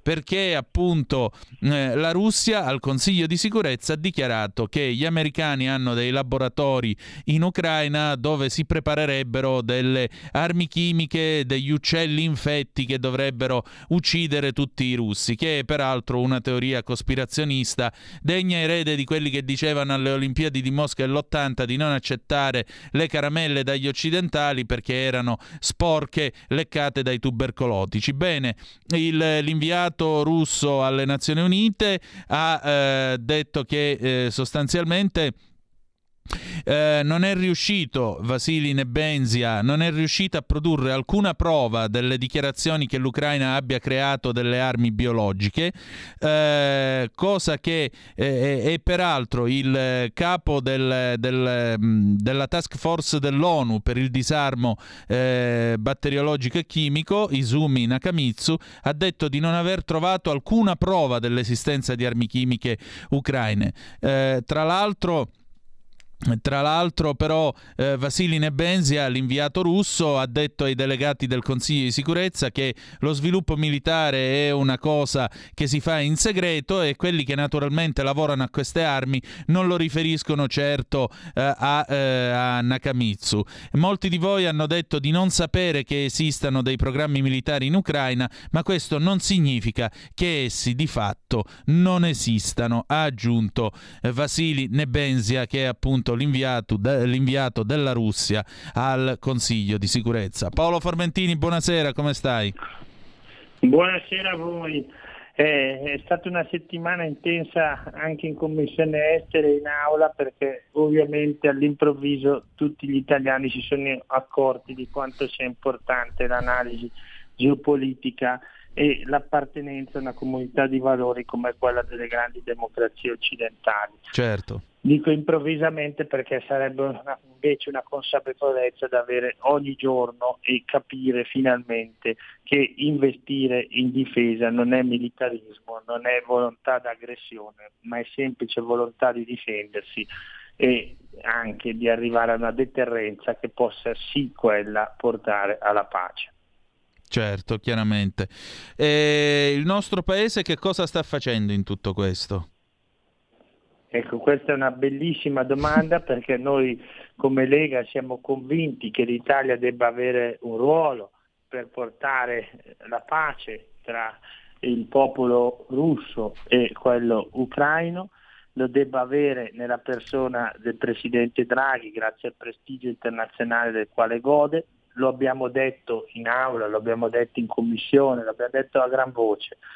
Purtroppo per ora sembra che invece questo ruolo l'Italia non lo abbia. Avremo settimana prossima di nuovo un'informativa del ministro degli esteri Di Maio, martedì alle sedici, e eh, settimana prossima ci sarà anche il decreto Ucraina in aula. quello famoso in cui si cedano armi all'Ucraina, ma non solo questo ci sarà nel decreto, ci saranno anche le prime misure per far sì che ci si prepari sempre più in campo energetico a diversificare e a reagire a una crisi che potrebbe essere mai vista. Certo, e che cosa potremmo fare noi per cercare di mitigare questa situazione? Ma in campo energetico Matteo Salvini lo ha detto con una chiarezza proprio totale, più e più volte. Dovremmo tornare a estrarre più gas che abbiamo in Italia, in barba a quel finto ambientalismo che vuole invece distruggere la nostra economia e riportarla all'età della pietra, alla decrescita felice. E quindi più gas italiano, diversificare le fonti di approvvigionamento di gas, una battaglia che come Lega abbiamo fatto e che sta tornando d'attualità in queste ore è quella per il gasdotto ISMED, il gasdotto che dovrebbe partire da Cipro e Israele, da quelle grandi riserve di gas scoperte, e arrivare eh, sulle coste della Puglia, proprio dove arriva il TAP, per eh, far sì che l'Italia possa approvvigionarsi non dipendendo da un unico paese o in modo sproporzionato appunto da questo paese che è la Russia. È un progetto da sostenere, ma non è l'unico. Abbiamo visto un grande attivismo a livello diplomatico dell'Italia in queste settimane, dal Qatar all'Algeria si sta cercando di stringere nuovi accordi e di incrementare le forniture. Peccato che quando questo gas, se liquefatto, arriva sulle nostre coste, i rigassificatori sono pochi, pochissimi, sempre grazie a quell'ambientalismo di maniera che ha fatto sì che non si potessero costruire questi rigassificatori che sono essenziali per poter portare il gas nel nostro paese, oltre ovviamente ai gasdotti. Ma ovviamente non può bastare il gas, la battaglia, eh, davvero la Lega come sempre eh, ha anticipato i tempi, che è partita da tempo per il nucleare di ultima generazione, è un'altra battaglia da fare e contrarizzare in tempi brevissimi. Pensiamo ai termoutilizzatori, al fatto che non esistono nel sud Italia. I rifiuti possono essere una ricchezza, producono energia, invece se li carichiamo sui treni e li spediamo all'estero, qualcun altro guadagna due volte eh, appunto dallo smaltimento dei nostri rifiuti. E potremmo continuare davvero a lungo. Eh, oggi in Consiglio dei Ministri sono stati sbloccati quattro parchi eh, di energie rinnovabili, eoliche. Anche questo va fatto, ma deve essere un concerto di eh, appunto azioni per far sì che il nostro paese sia sempre più, se non autosufficiente, almeno non dipendente da paesi come la Russia, che oggi hanno dimostrato il proprio potenziale destabilizzante nei confronti della nostra economia. Certo. E senti, il nucleare in tutto questo? Il nucleare purtroppo lo sentiamo parlando di guerra, lo sentiamo continuamente citato. Eh, prima nell'introduzione si citavano le armi biologiche vere, presunte. C'è da parte statunitense la grande preoccupazione che la Russia parli di questi laboratori, eh, perché qui c'è anche una guerra di propaganda, di informazione, di fake news eh, costante in Ucraina, eh, laboratori biologici per costruire armi biologiche. Ecco perché si prepara ad usare le armi chimiche in Ucraina. Questo è un grande allarme unito a quell'altro allarme che tutti abbiamo vissuto sulle centrali nucleari, dove si è combattuto, e sul fatto che siano stati più volte eh, evocati scenari nucleari da parte di Putin e anche di Lavrov. È un mondo che è cambiato in fretta, purtroppo. Eh, sembra che quella mh, così, prudenza che ha caratterizzato la guerra fredda sul nucleare, la dottrina appunto della deterrenza, che ha fatto sì che il mondo non vivesse la catastrofe nucleare, si stia dissolvendo. Lo dico con grande attenzione alle parole, però quando si sentono evocare le testate tattiche un limitato uso del nucleare dobbiamo veramente preoccuparci. Non è fare allarmismo, è solo analizzare quanto sentiamo e quanto purtroppo, auspichiamo non succeda, ma è rientrato nel novero delle possibili opzioni di questi conflitti in corso. Dico questi conflitti perché il, il, il rischio terribile che il conflitto si allarghi è quotidiano. Secondo il centro di comunicazioni strategiche di Kiev dovrebbe iniziare stasera, prima esatto. È stato detto alle venti e adesso è stata aggiornata alle ventuno, l'invasione dell'Ucraina da parte bielorussa, e questo sarebbe ovviamente un ulteriore aggravarsi degli eventi. ottocento missili usati dalla Russia da inizio del conflitto, un numero enorme, vediamo tutti le donne e i bambini, ma purtroppo potremmo non aver ancora visto il peggio, perché una volta evacuati i civili inizia la guerra, città per città, casa per casa, ed è stato anche annunciato da parte russa l'invio di miliziani, miliziani dal Medio Oriente, pensiamo ai siriani. Ecco.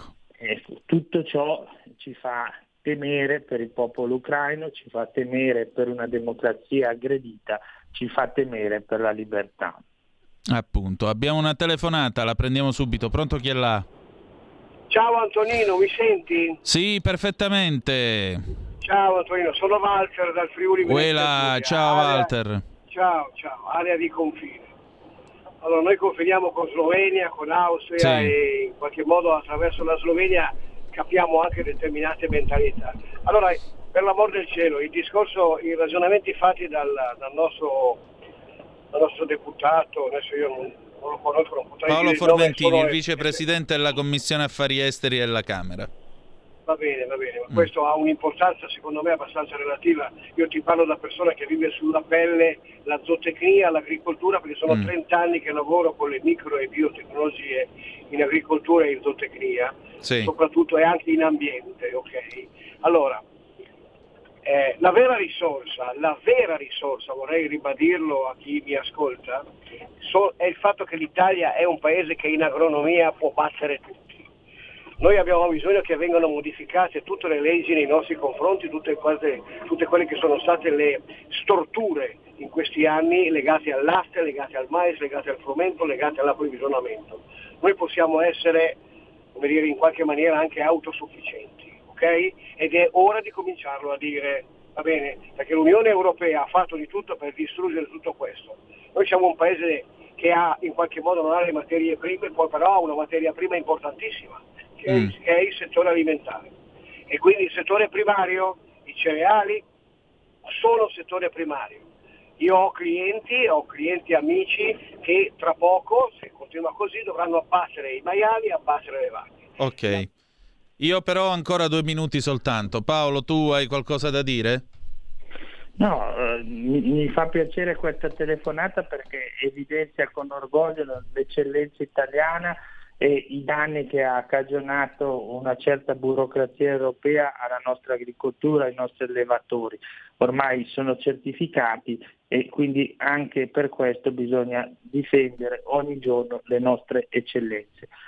Eh, però in questo momento eh, davvero torniamo a essere consapevoli non solo e orgogliosi delle nostre produzioni, ma anche di appartenere a una democrazia. Non cadiamo nella propaganda, nelle fake news, usiamo la capacità critica per capire che il confronto in atto, la guerra in atto è tra una democrazia e una dittatura, tra un aggressore e un aggredito. Ecco, non perdiamo mai nei nostri ragionamenti queste categorie, perché altrimenti davvero siamo vittime di disinformazione. Benissimo. Paolo, io ti ringrazio molto e ci risentiamo venerdì prossimo, ok? Grazie. Grazie a te. Allora, noi adesso andiamo in pausa e poi torniamo con un pezzo del millenovecentottanta di Lucio Dalla, ladies and gentlemen, Mary Louise, e poi ci avviamo alla parte finale con Cose dell'altro mondo, il paese della sera. We'll be right back, a tra poco. Stai ascoltando Radio Libertà, la tua voce libera, senza filtri né censura. La tua radio.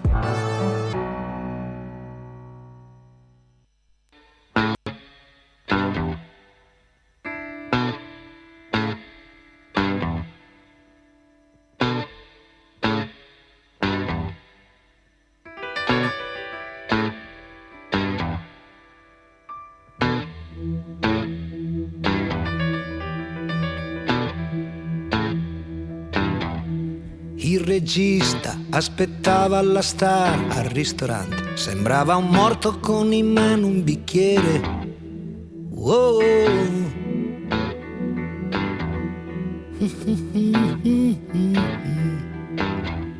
Il ragazzo lavorava in un bar ed aspettava che il padrone se ne andasse per potersi sedere.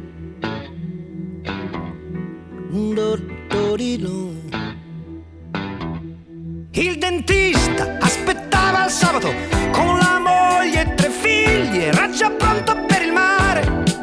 Il taxista al posteggio aspettava qualcuno da portare.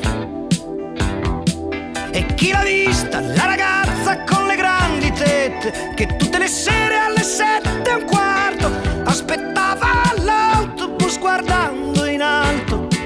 E tutti quanti ad aspettare e a cercare di fermare questa vita che passa accanto e con le mani ti saluta e fa bye bye. Questa vita un po' umida di pianto, con i giorni messi male, vista dall'alto sembra un treno che non finisce mai. Neppure se coperta dalla neve o se sparisce sottoterra e non si vede, si ferma.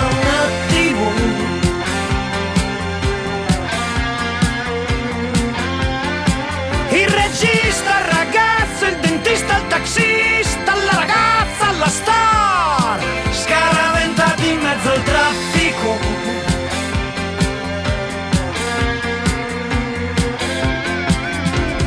Ma, Dio mio, e se si provasse a trattenere il respiro, se si cercasse, se si provasse di fermare il giro.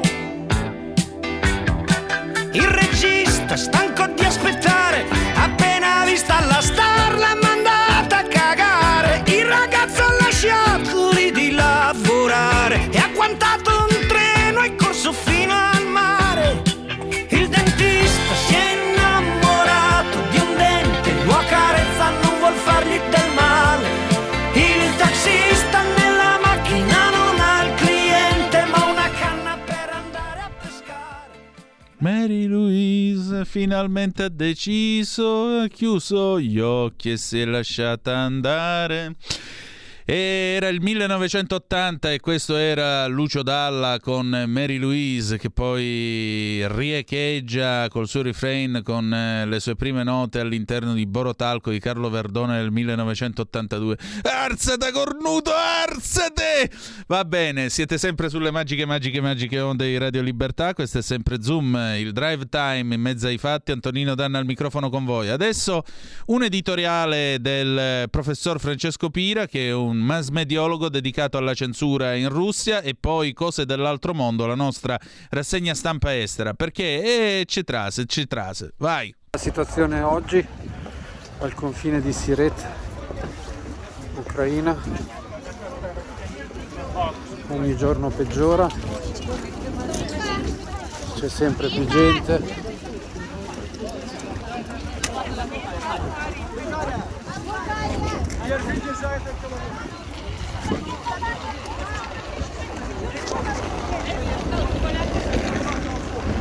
Stiamo cercando di reclutare ancora persone.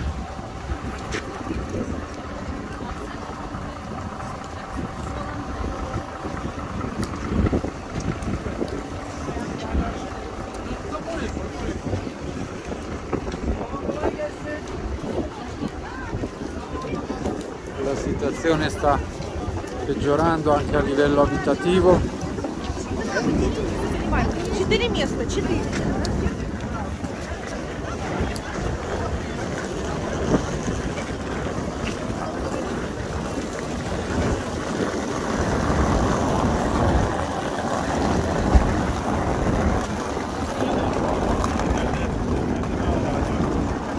Це костяси,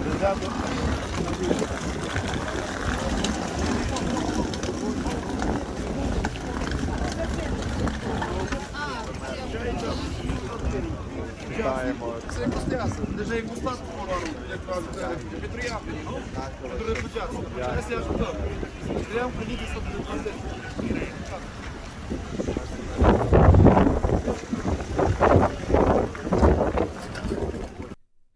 E rieccoci, scusate, questo era Fabrizio Protti dal confine tra Romania e eh, Ucraina. E, naturalmente lui è stato nostro ospite questa settimana, ci ha mandato questo video nel quale avete potuto sentire il rumore, il rumore eh, del, del dolore in fondo della gente che cerca di passare un confine per mettersi al riparo, per cercare di trovare un minimo di pace. Vabbè. Questa è la guerra, amiche e amici miei, e non dell'avventura, e purtroppo mi torna in mente mio nonno. Oggi sono ventinove anni che non c'è più, lui aveva fatto sia la Spagna che la Seconda Guerra Mondiale, aveva sul petto cinque medaglie, su una c'era scritto "fusa nel bronzo nemico", e a me faceva piacere sapere che mio nonno fosse un uomo così coraggioso che addirittura era stato necessario fondere il bronzo nemico per fargli per, per, una, per creare questa sua medaglia. E però mio nonno non si è mai vantato delle guerre che ha combattuto con enorme coraggio e per le quali è stato decorato per lo specchiato servizio che ha reso nella Marina Militare Italiana, perché ogni volta in cui io gli chiedevo com'era la guerra rispondeva: "Figlio, la guerra è brutta". E mi accorgo adesso che la guerra sì è estremamente brutta, è estremamente brutta. Cose dell'altro mondo. Cose dell'altro mondo, la rassegna stampa estera di Zoom. E allora, questa è la nostra rassegna stampa estera, introdotta dal Lili Burlero, che negli anni Ottanta era la sigla appunto delle trasmissioni in onde medie e corte della B B C. Cominciamo appunto con la B B C da Londra, sono le diciannove e trentasei. Eh, Nada Taufik di B B C News ha appena pubblicato una sua analisi. Eh, il potenziale uso di armi chimiche porterebbe, metterebbe l'Occidente a fronte eh, di una dura decisione. Eh, il eh, sottosegretario delle Nazioni Unite eh, che si occupa degli affari inerenti al disarmo, Izumi Nakamitsu, ha reso chiaro che le Nazioni Unite non sapevano di alcun programma di armi biologiche in Ucraina. Le nazioni occidentali hanno accusato la Russia di abusare del suo posto serme- permanente, seggio permanente in Consiglio per diffondere la sua propaganda e legittimare la sua violenza contro l'Ucraina. Le dichiarazioni sono state, de, sono state definite oscene, senza alcun senso e frutto di teorie del complotto. Ma cosa più importante, gli Stati Uniti d'America hanno avvisato che la Russia sta creando un altro pretesto per lanciare un attacco.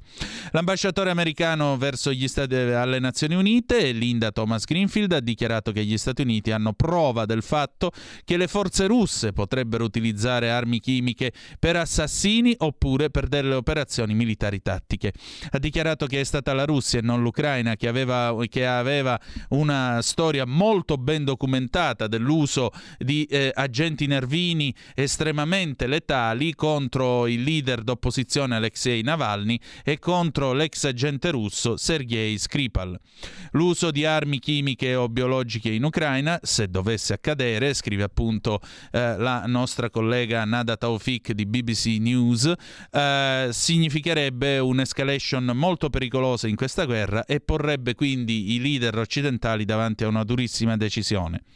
Poco prima dell'inizio della sessione del Consiglio di sicurezza, il presidente Joe Biden ha dichiarato che Mosca pagherebbe un prezzo molto severo se usasse armi chimiche. La domanda è eh, che cosa potrebbe fare ancora mh, l'Occidente se non vuole eh, una guerra con la Russia, un conflitto che eh, Biden ha dichiarato equivarrebbe alla terza guerra mondiale. Andiamo a vedere l'N P R, se vuoi puoi aprire sul, sul computer. Eh, andiamo a vedere sull'N P R, la Russia intensifica gli attacchi nell'Ucraina occidentale, gli Stati Uniti bloccano l'importazione della vodka russa e di altri beni. Il convoglio russo a nord-ovest di Kiev non si è mosso più vicino, non si è avvicinato alla capitale nelle ultime ventiquattro ore, questo lo dichiarano fonti eh, della difesa americana, ma eh, gli attacchi russi stanno tenendo alta la pressione su altre città, incluse Kharkiv, Mariupol, Mykolaiv. Le ultime mosse militari, gli attacchi russi hanno colpito vicino a due aeroporti questo venerdì, indicando quindi che l'offensiva sta allargando la sua portata. Eh, si parla di possibili crimini di guerra compiuti dai russi. Un esperto ha dichiarato all'N P R, la radio pubblica eh, americana, che eh, la prova eh, di crimini di guerra compiuti dai russi sarebbe indubitabile e che un'investigazione eh, contro il presidente russo Vladimir Putin, contro i suoi generali, dovrebbe essere promossa e portata avanti. Infine, il pericolo nucleare. Gli attacchi russi a Zaporizhzhia, alla centrale nucleare di Zaporizhzhia, sono arrivati molto vicini alla catastrofe rispetto a quanto è stato riferito. In origine hanno giocato un po' troppo con i bollitori atomici i nostri amici russi e stavano per causare qualche grosso, grosso, grosso casino. Andiamo a vedere La Deutsche Welle, la Deutsche Welle che apre con dal vivo: i leader europei chiedono, si impegnano per un aiuto extra di tipo militare per l'Ucraina. Nel momento in cui continua l'invasione russa, i leader europei si sono impegnati per dare una maggiore assistenza finanziaria e hanno annunciato ulteriori sanzioni contro la Russia eh, nel corso dei lavori. Eh, l'ex cancelliere tedesco eh, Gerhard Schröder ha incontrato Putin e adesso potrebbe tentare una mediazione per chiudere la guerra in Ucraina. Ci piace segnalarvi questo focus mh, dal Medio Oriente della Deutsche Welle, che è appunto una quotata agenzia stampa tedesca. Raccomandato sole, sabbia e segretezza. Gli Emirati Arabi Uniti potrebbero essere un paradiso per i ricchi russi che vogliono evadere le sanzioni. È eh, soleggiato ed è politicamente stabile, c'è poca trasparenza finanziaria ed è abbastanza facile investire in un business o in una proprietà e ottenere in cambio un visto di residenza. Sul suo sito il lifestyle magazine di Dubai Russian Emirates offre ai lettori una selezione di eh, domande più comuni, includono anche domande quotidiane su dove trovare cibo russo negli, eh, unir- negli Emirati Arabi Uniti, se ci siano dei dottori che parlano russo, ma soprattutto la domanda più importante di questo eh, magazine, che ha oltre ottantatremila visualizzazioni online: eh, posso avere la cittadinanza emiratina? Nelle ultime due settimane, scrive la Deutsche Welle, cioè dall'inizio della guerra e dall'imposizione delle sanzioni, eh, il lettorato, il, il pubblico di questo sito, eh, degli, de, cioè del, del sito web del governo, eh, del governo emiratino, cioè scusate un attimo, eh, il parco di lettori di questa rivista Russian Emirates è arrivato addirittura a trecentomila visualizzazioni alla settimana. È un trend che per eh, gli esperti continuerà, dal momento che i russi trovano, stanno cercando qualunque modo per evitare le sanzioni e mettere al sicuro i loro soldi. La TASS, direttamente da Mosca. Gli Stati Uniti d'America non combatteranno una guerra contro la Russia in Ucraina, ma difenderanno il territorio della NATO, lo dichiara Biden. Il confronto diretto tra la NATO e la Russia è la terza guerra mondiale, qualcosa che noi a tutti i costi dobbiamo evitare, ha dichiarato il presidente americano. Gli Stati Uniti d'America non andranno alla guerra contro la Russia in Ucraina, ma difenderanno il territorio NATO se necessario, lo ha dichiarato il presidente Joe Biden in un discorso sull'Ucraina questo venerdì alla Casa Bianca.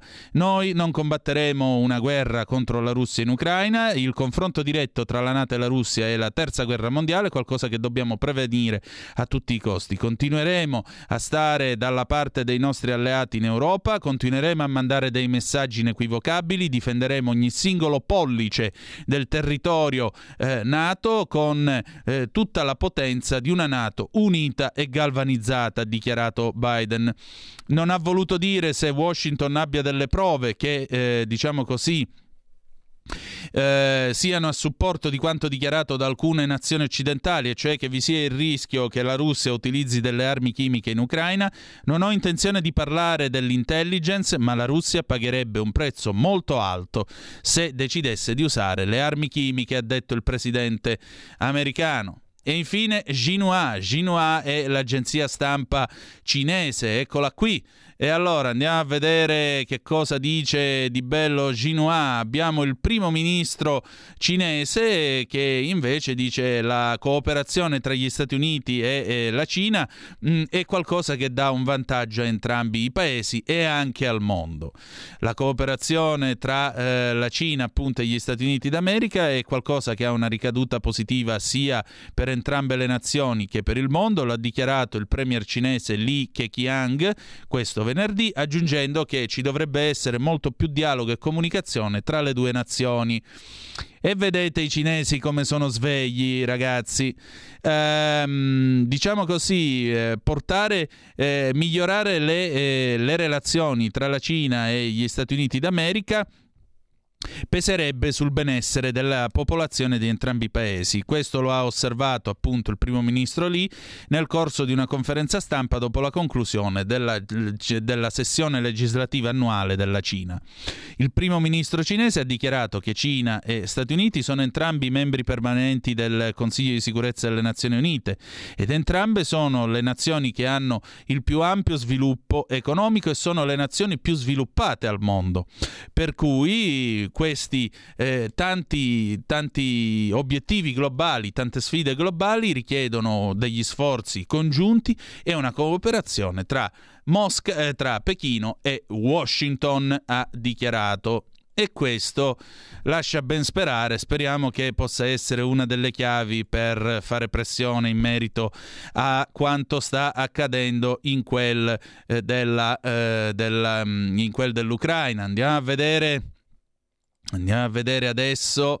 Uh, ah, su tutto questo Xinhua parla anche dei colloqui di Vienna sul nucleare iraniano. Sentite un po' che c'è qua.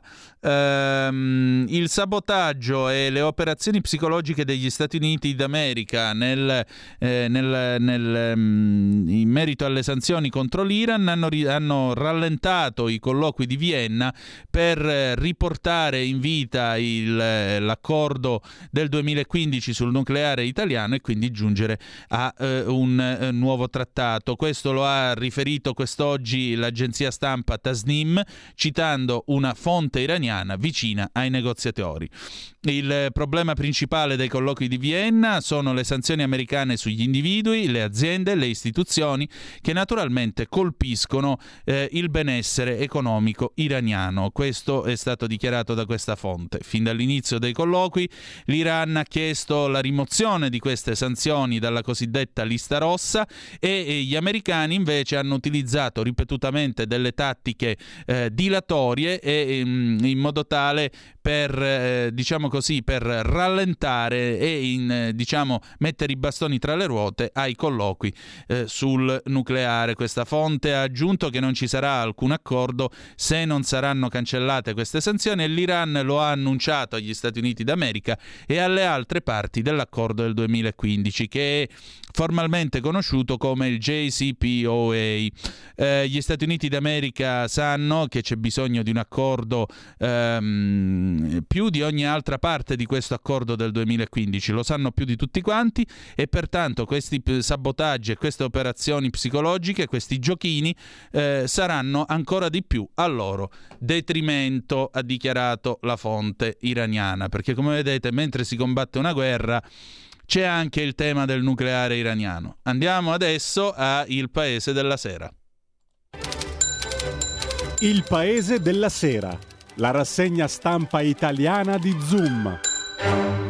Maria Di Busto, grazie D'Anna, con la lettura della stampa estera questa radio è più completa. No, grazie a te che hai sottolineato questa cosa, perché ti dico la verità, ci tenevo molto ad allargare lo sguardo di questa trasmissione, perché gli altri come vedete parlano di questo e ci sono delle cose che poi a cascata hanno delle ricadute su di noi e purtroppo devo constatare che contiamo meno di zero, perché questa settimana, cara Maria, Europea. Se ci hai seguito, Xi Jinping ha telefonato e parlato di Europa con chi? Con Macron e con Scholz. Con noi altri manco per il cavolo, e sì che li avevamo accolti bene, e sì che facciamo parte, siamo il terminale della Belt and Road Initiative, la cosiddetta nuova via della seta voluta da Pechino per commerciare con l'Europa. Adesso siamo al paese della sera, quindi le agenzie stampa italiane che riprendono un po' la tradizione dei gloriosi gio- quotidiani del pomeriggio della sera, come era La Notte, Paese Sera, um, Stampa Sera e così via. Vediamo l'Ansa, l'Ansa aggiornata a quest'ora, alle diciannove e quarantanove. La guerra in Ucraina, Mariupol completamente circondata, che Dio li aiuti. G sette pronti a nuove sanzioni a Mosca. Putin progressi nei colloqui con Kiev. Zelensky deluso, l'U E faccia di più per noi. Il Cremlino, citato dalla TASS, sostiene che nessuno esclude un incontro tra il presidente ucraino e quello russo. Ucraina all'ONU, fosse comuni come in seconda guerra mondiale. Russia alle Nazioni Unite con presunte foto, ospedale Mariupol intatto. Quasi milleseicento persone sono state uccise a Mariupol dall'inizio Inizio dell'invasione, dice il municipio cittadino. Media ucraini, finora nella regione di Kharkiv sono stati uccisi duecentouno civili, tra cui almeno undici bambini. Ucraina, Biden vieta vodka e caviale russi e anche i diamanti. Il presidente degli Stati Uniti, lo sappiamo già dalla TASS, se Mosca userà le armi chimiche pagherà un carissimo prezzo. Draghi, non siamo in economia di guerra ma ci prepariamo. Von der Leyen annuncia quarto pacchetto di sanzioni, dobbiamo riorientare le nostre fonti di approvvigionamento, dice il premier italiano. Macron, tra dodici diciotto mesi rischio di instabilità alimentare. Covid, perché non ci facciamo mancare nulla, risalgono R T e incidenze in ventiquattro ore, cinquantatremilacentoventisette casi e centocinquantasei morti. Dopodiché abbiamo l'A D N Kronos. Guerra in Ucraina, la von der Leyen, in arrivo altre sanzioni contro la Russia, il piano europeo con proposte per l'indipendenza da gas, elettricità, pro- petrolio e carbone russo.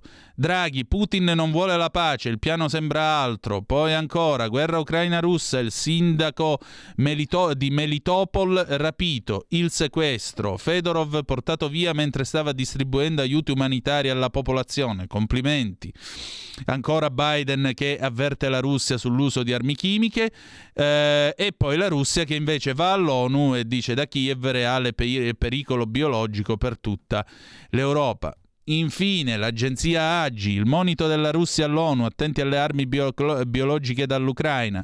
L'agenzia smentisce le accuse portate dal Cremlino, non siamo a conoscenza di alcun programma di questo tipo e ciò è in gran parte dovuto alla Convenzione sulle armi biologiche del millenovecentosettantadue che ne vieta sviluppo, produzione e stoccaggio.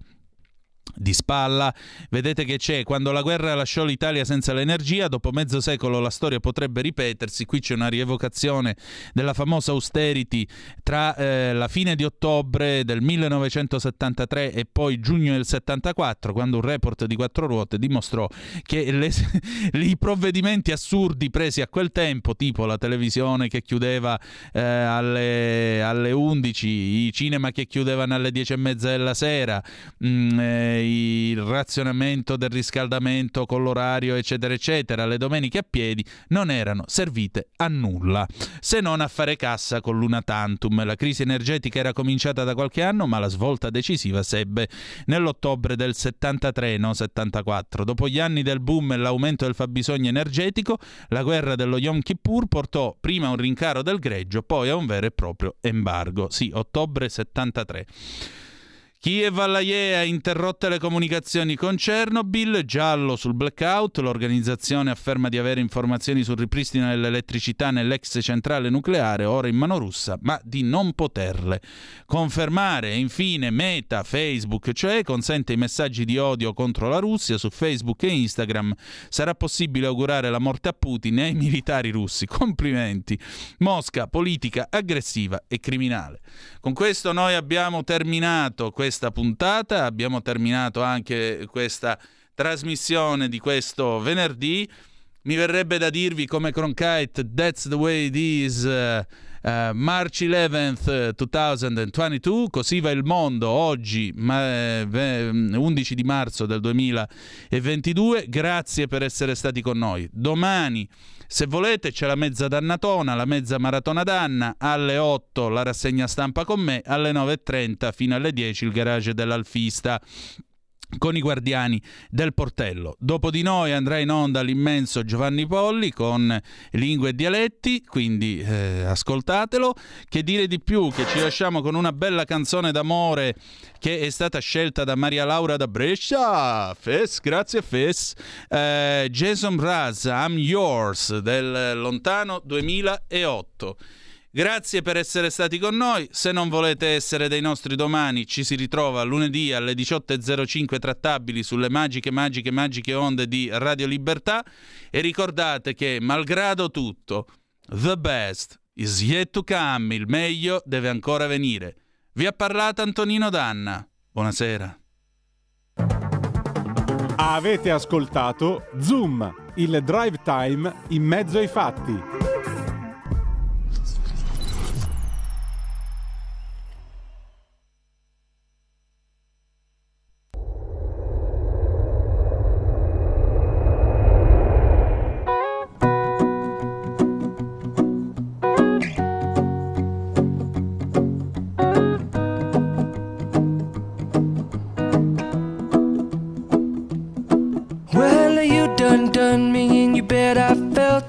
Tried to beat you, but you're so hot that I melted. I fell right through the cracks. Now I'm trying to get back. Before the cool done run out, I'll be giving it my best. This and nothing's gonna stop me but divine intervention. I reckon it's again my turn to win some or learn some, but I won't hesitate no more, no more. It cannot wait. I'm yours. Mm-hmm. Mm-hmm. Hey, hey. Well, open up your mind and see like me. Open up your plans and damn, you're free. I look into your heart and you'll find love, love, love, and love. Listen to the music of the moment, people dance and sing. We're just one big family, and it's our God-forsaken right to be loved, love, love, love.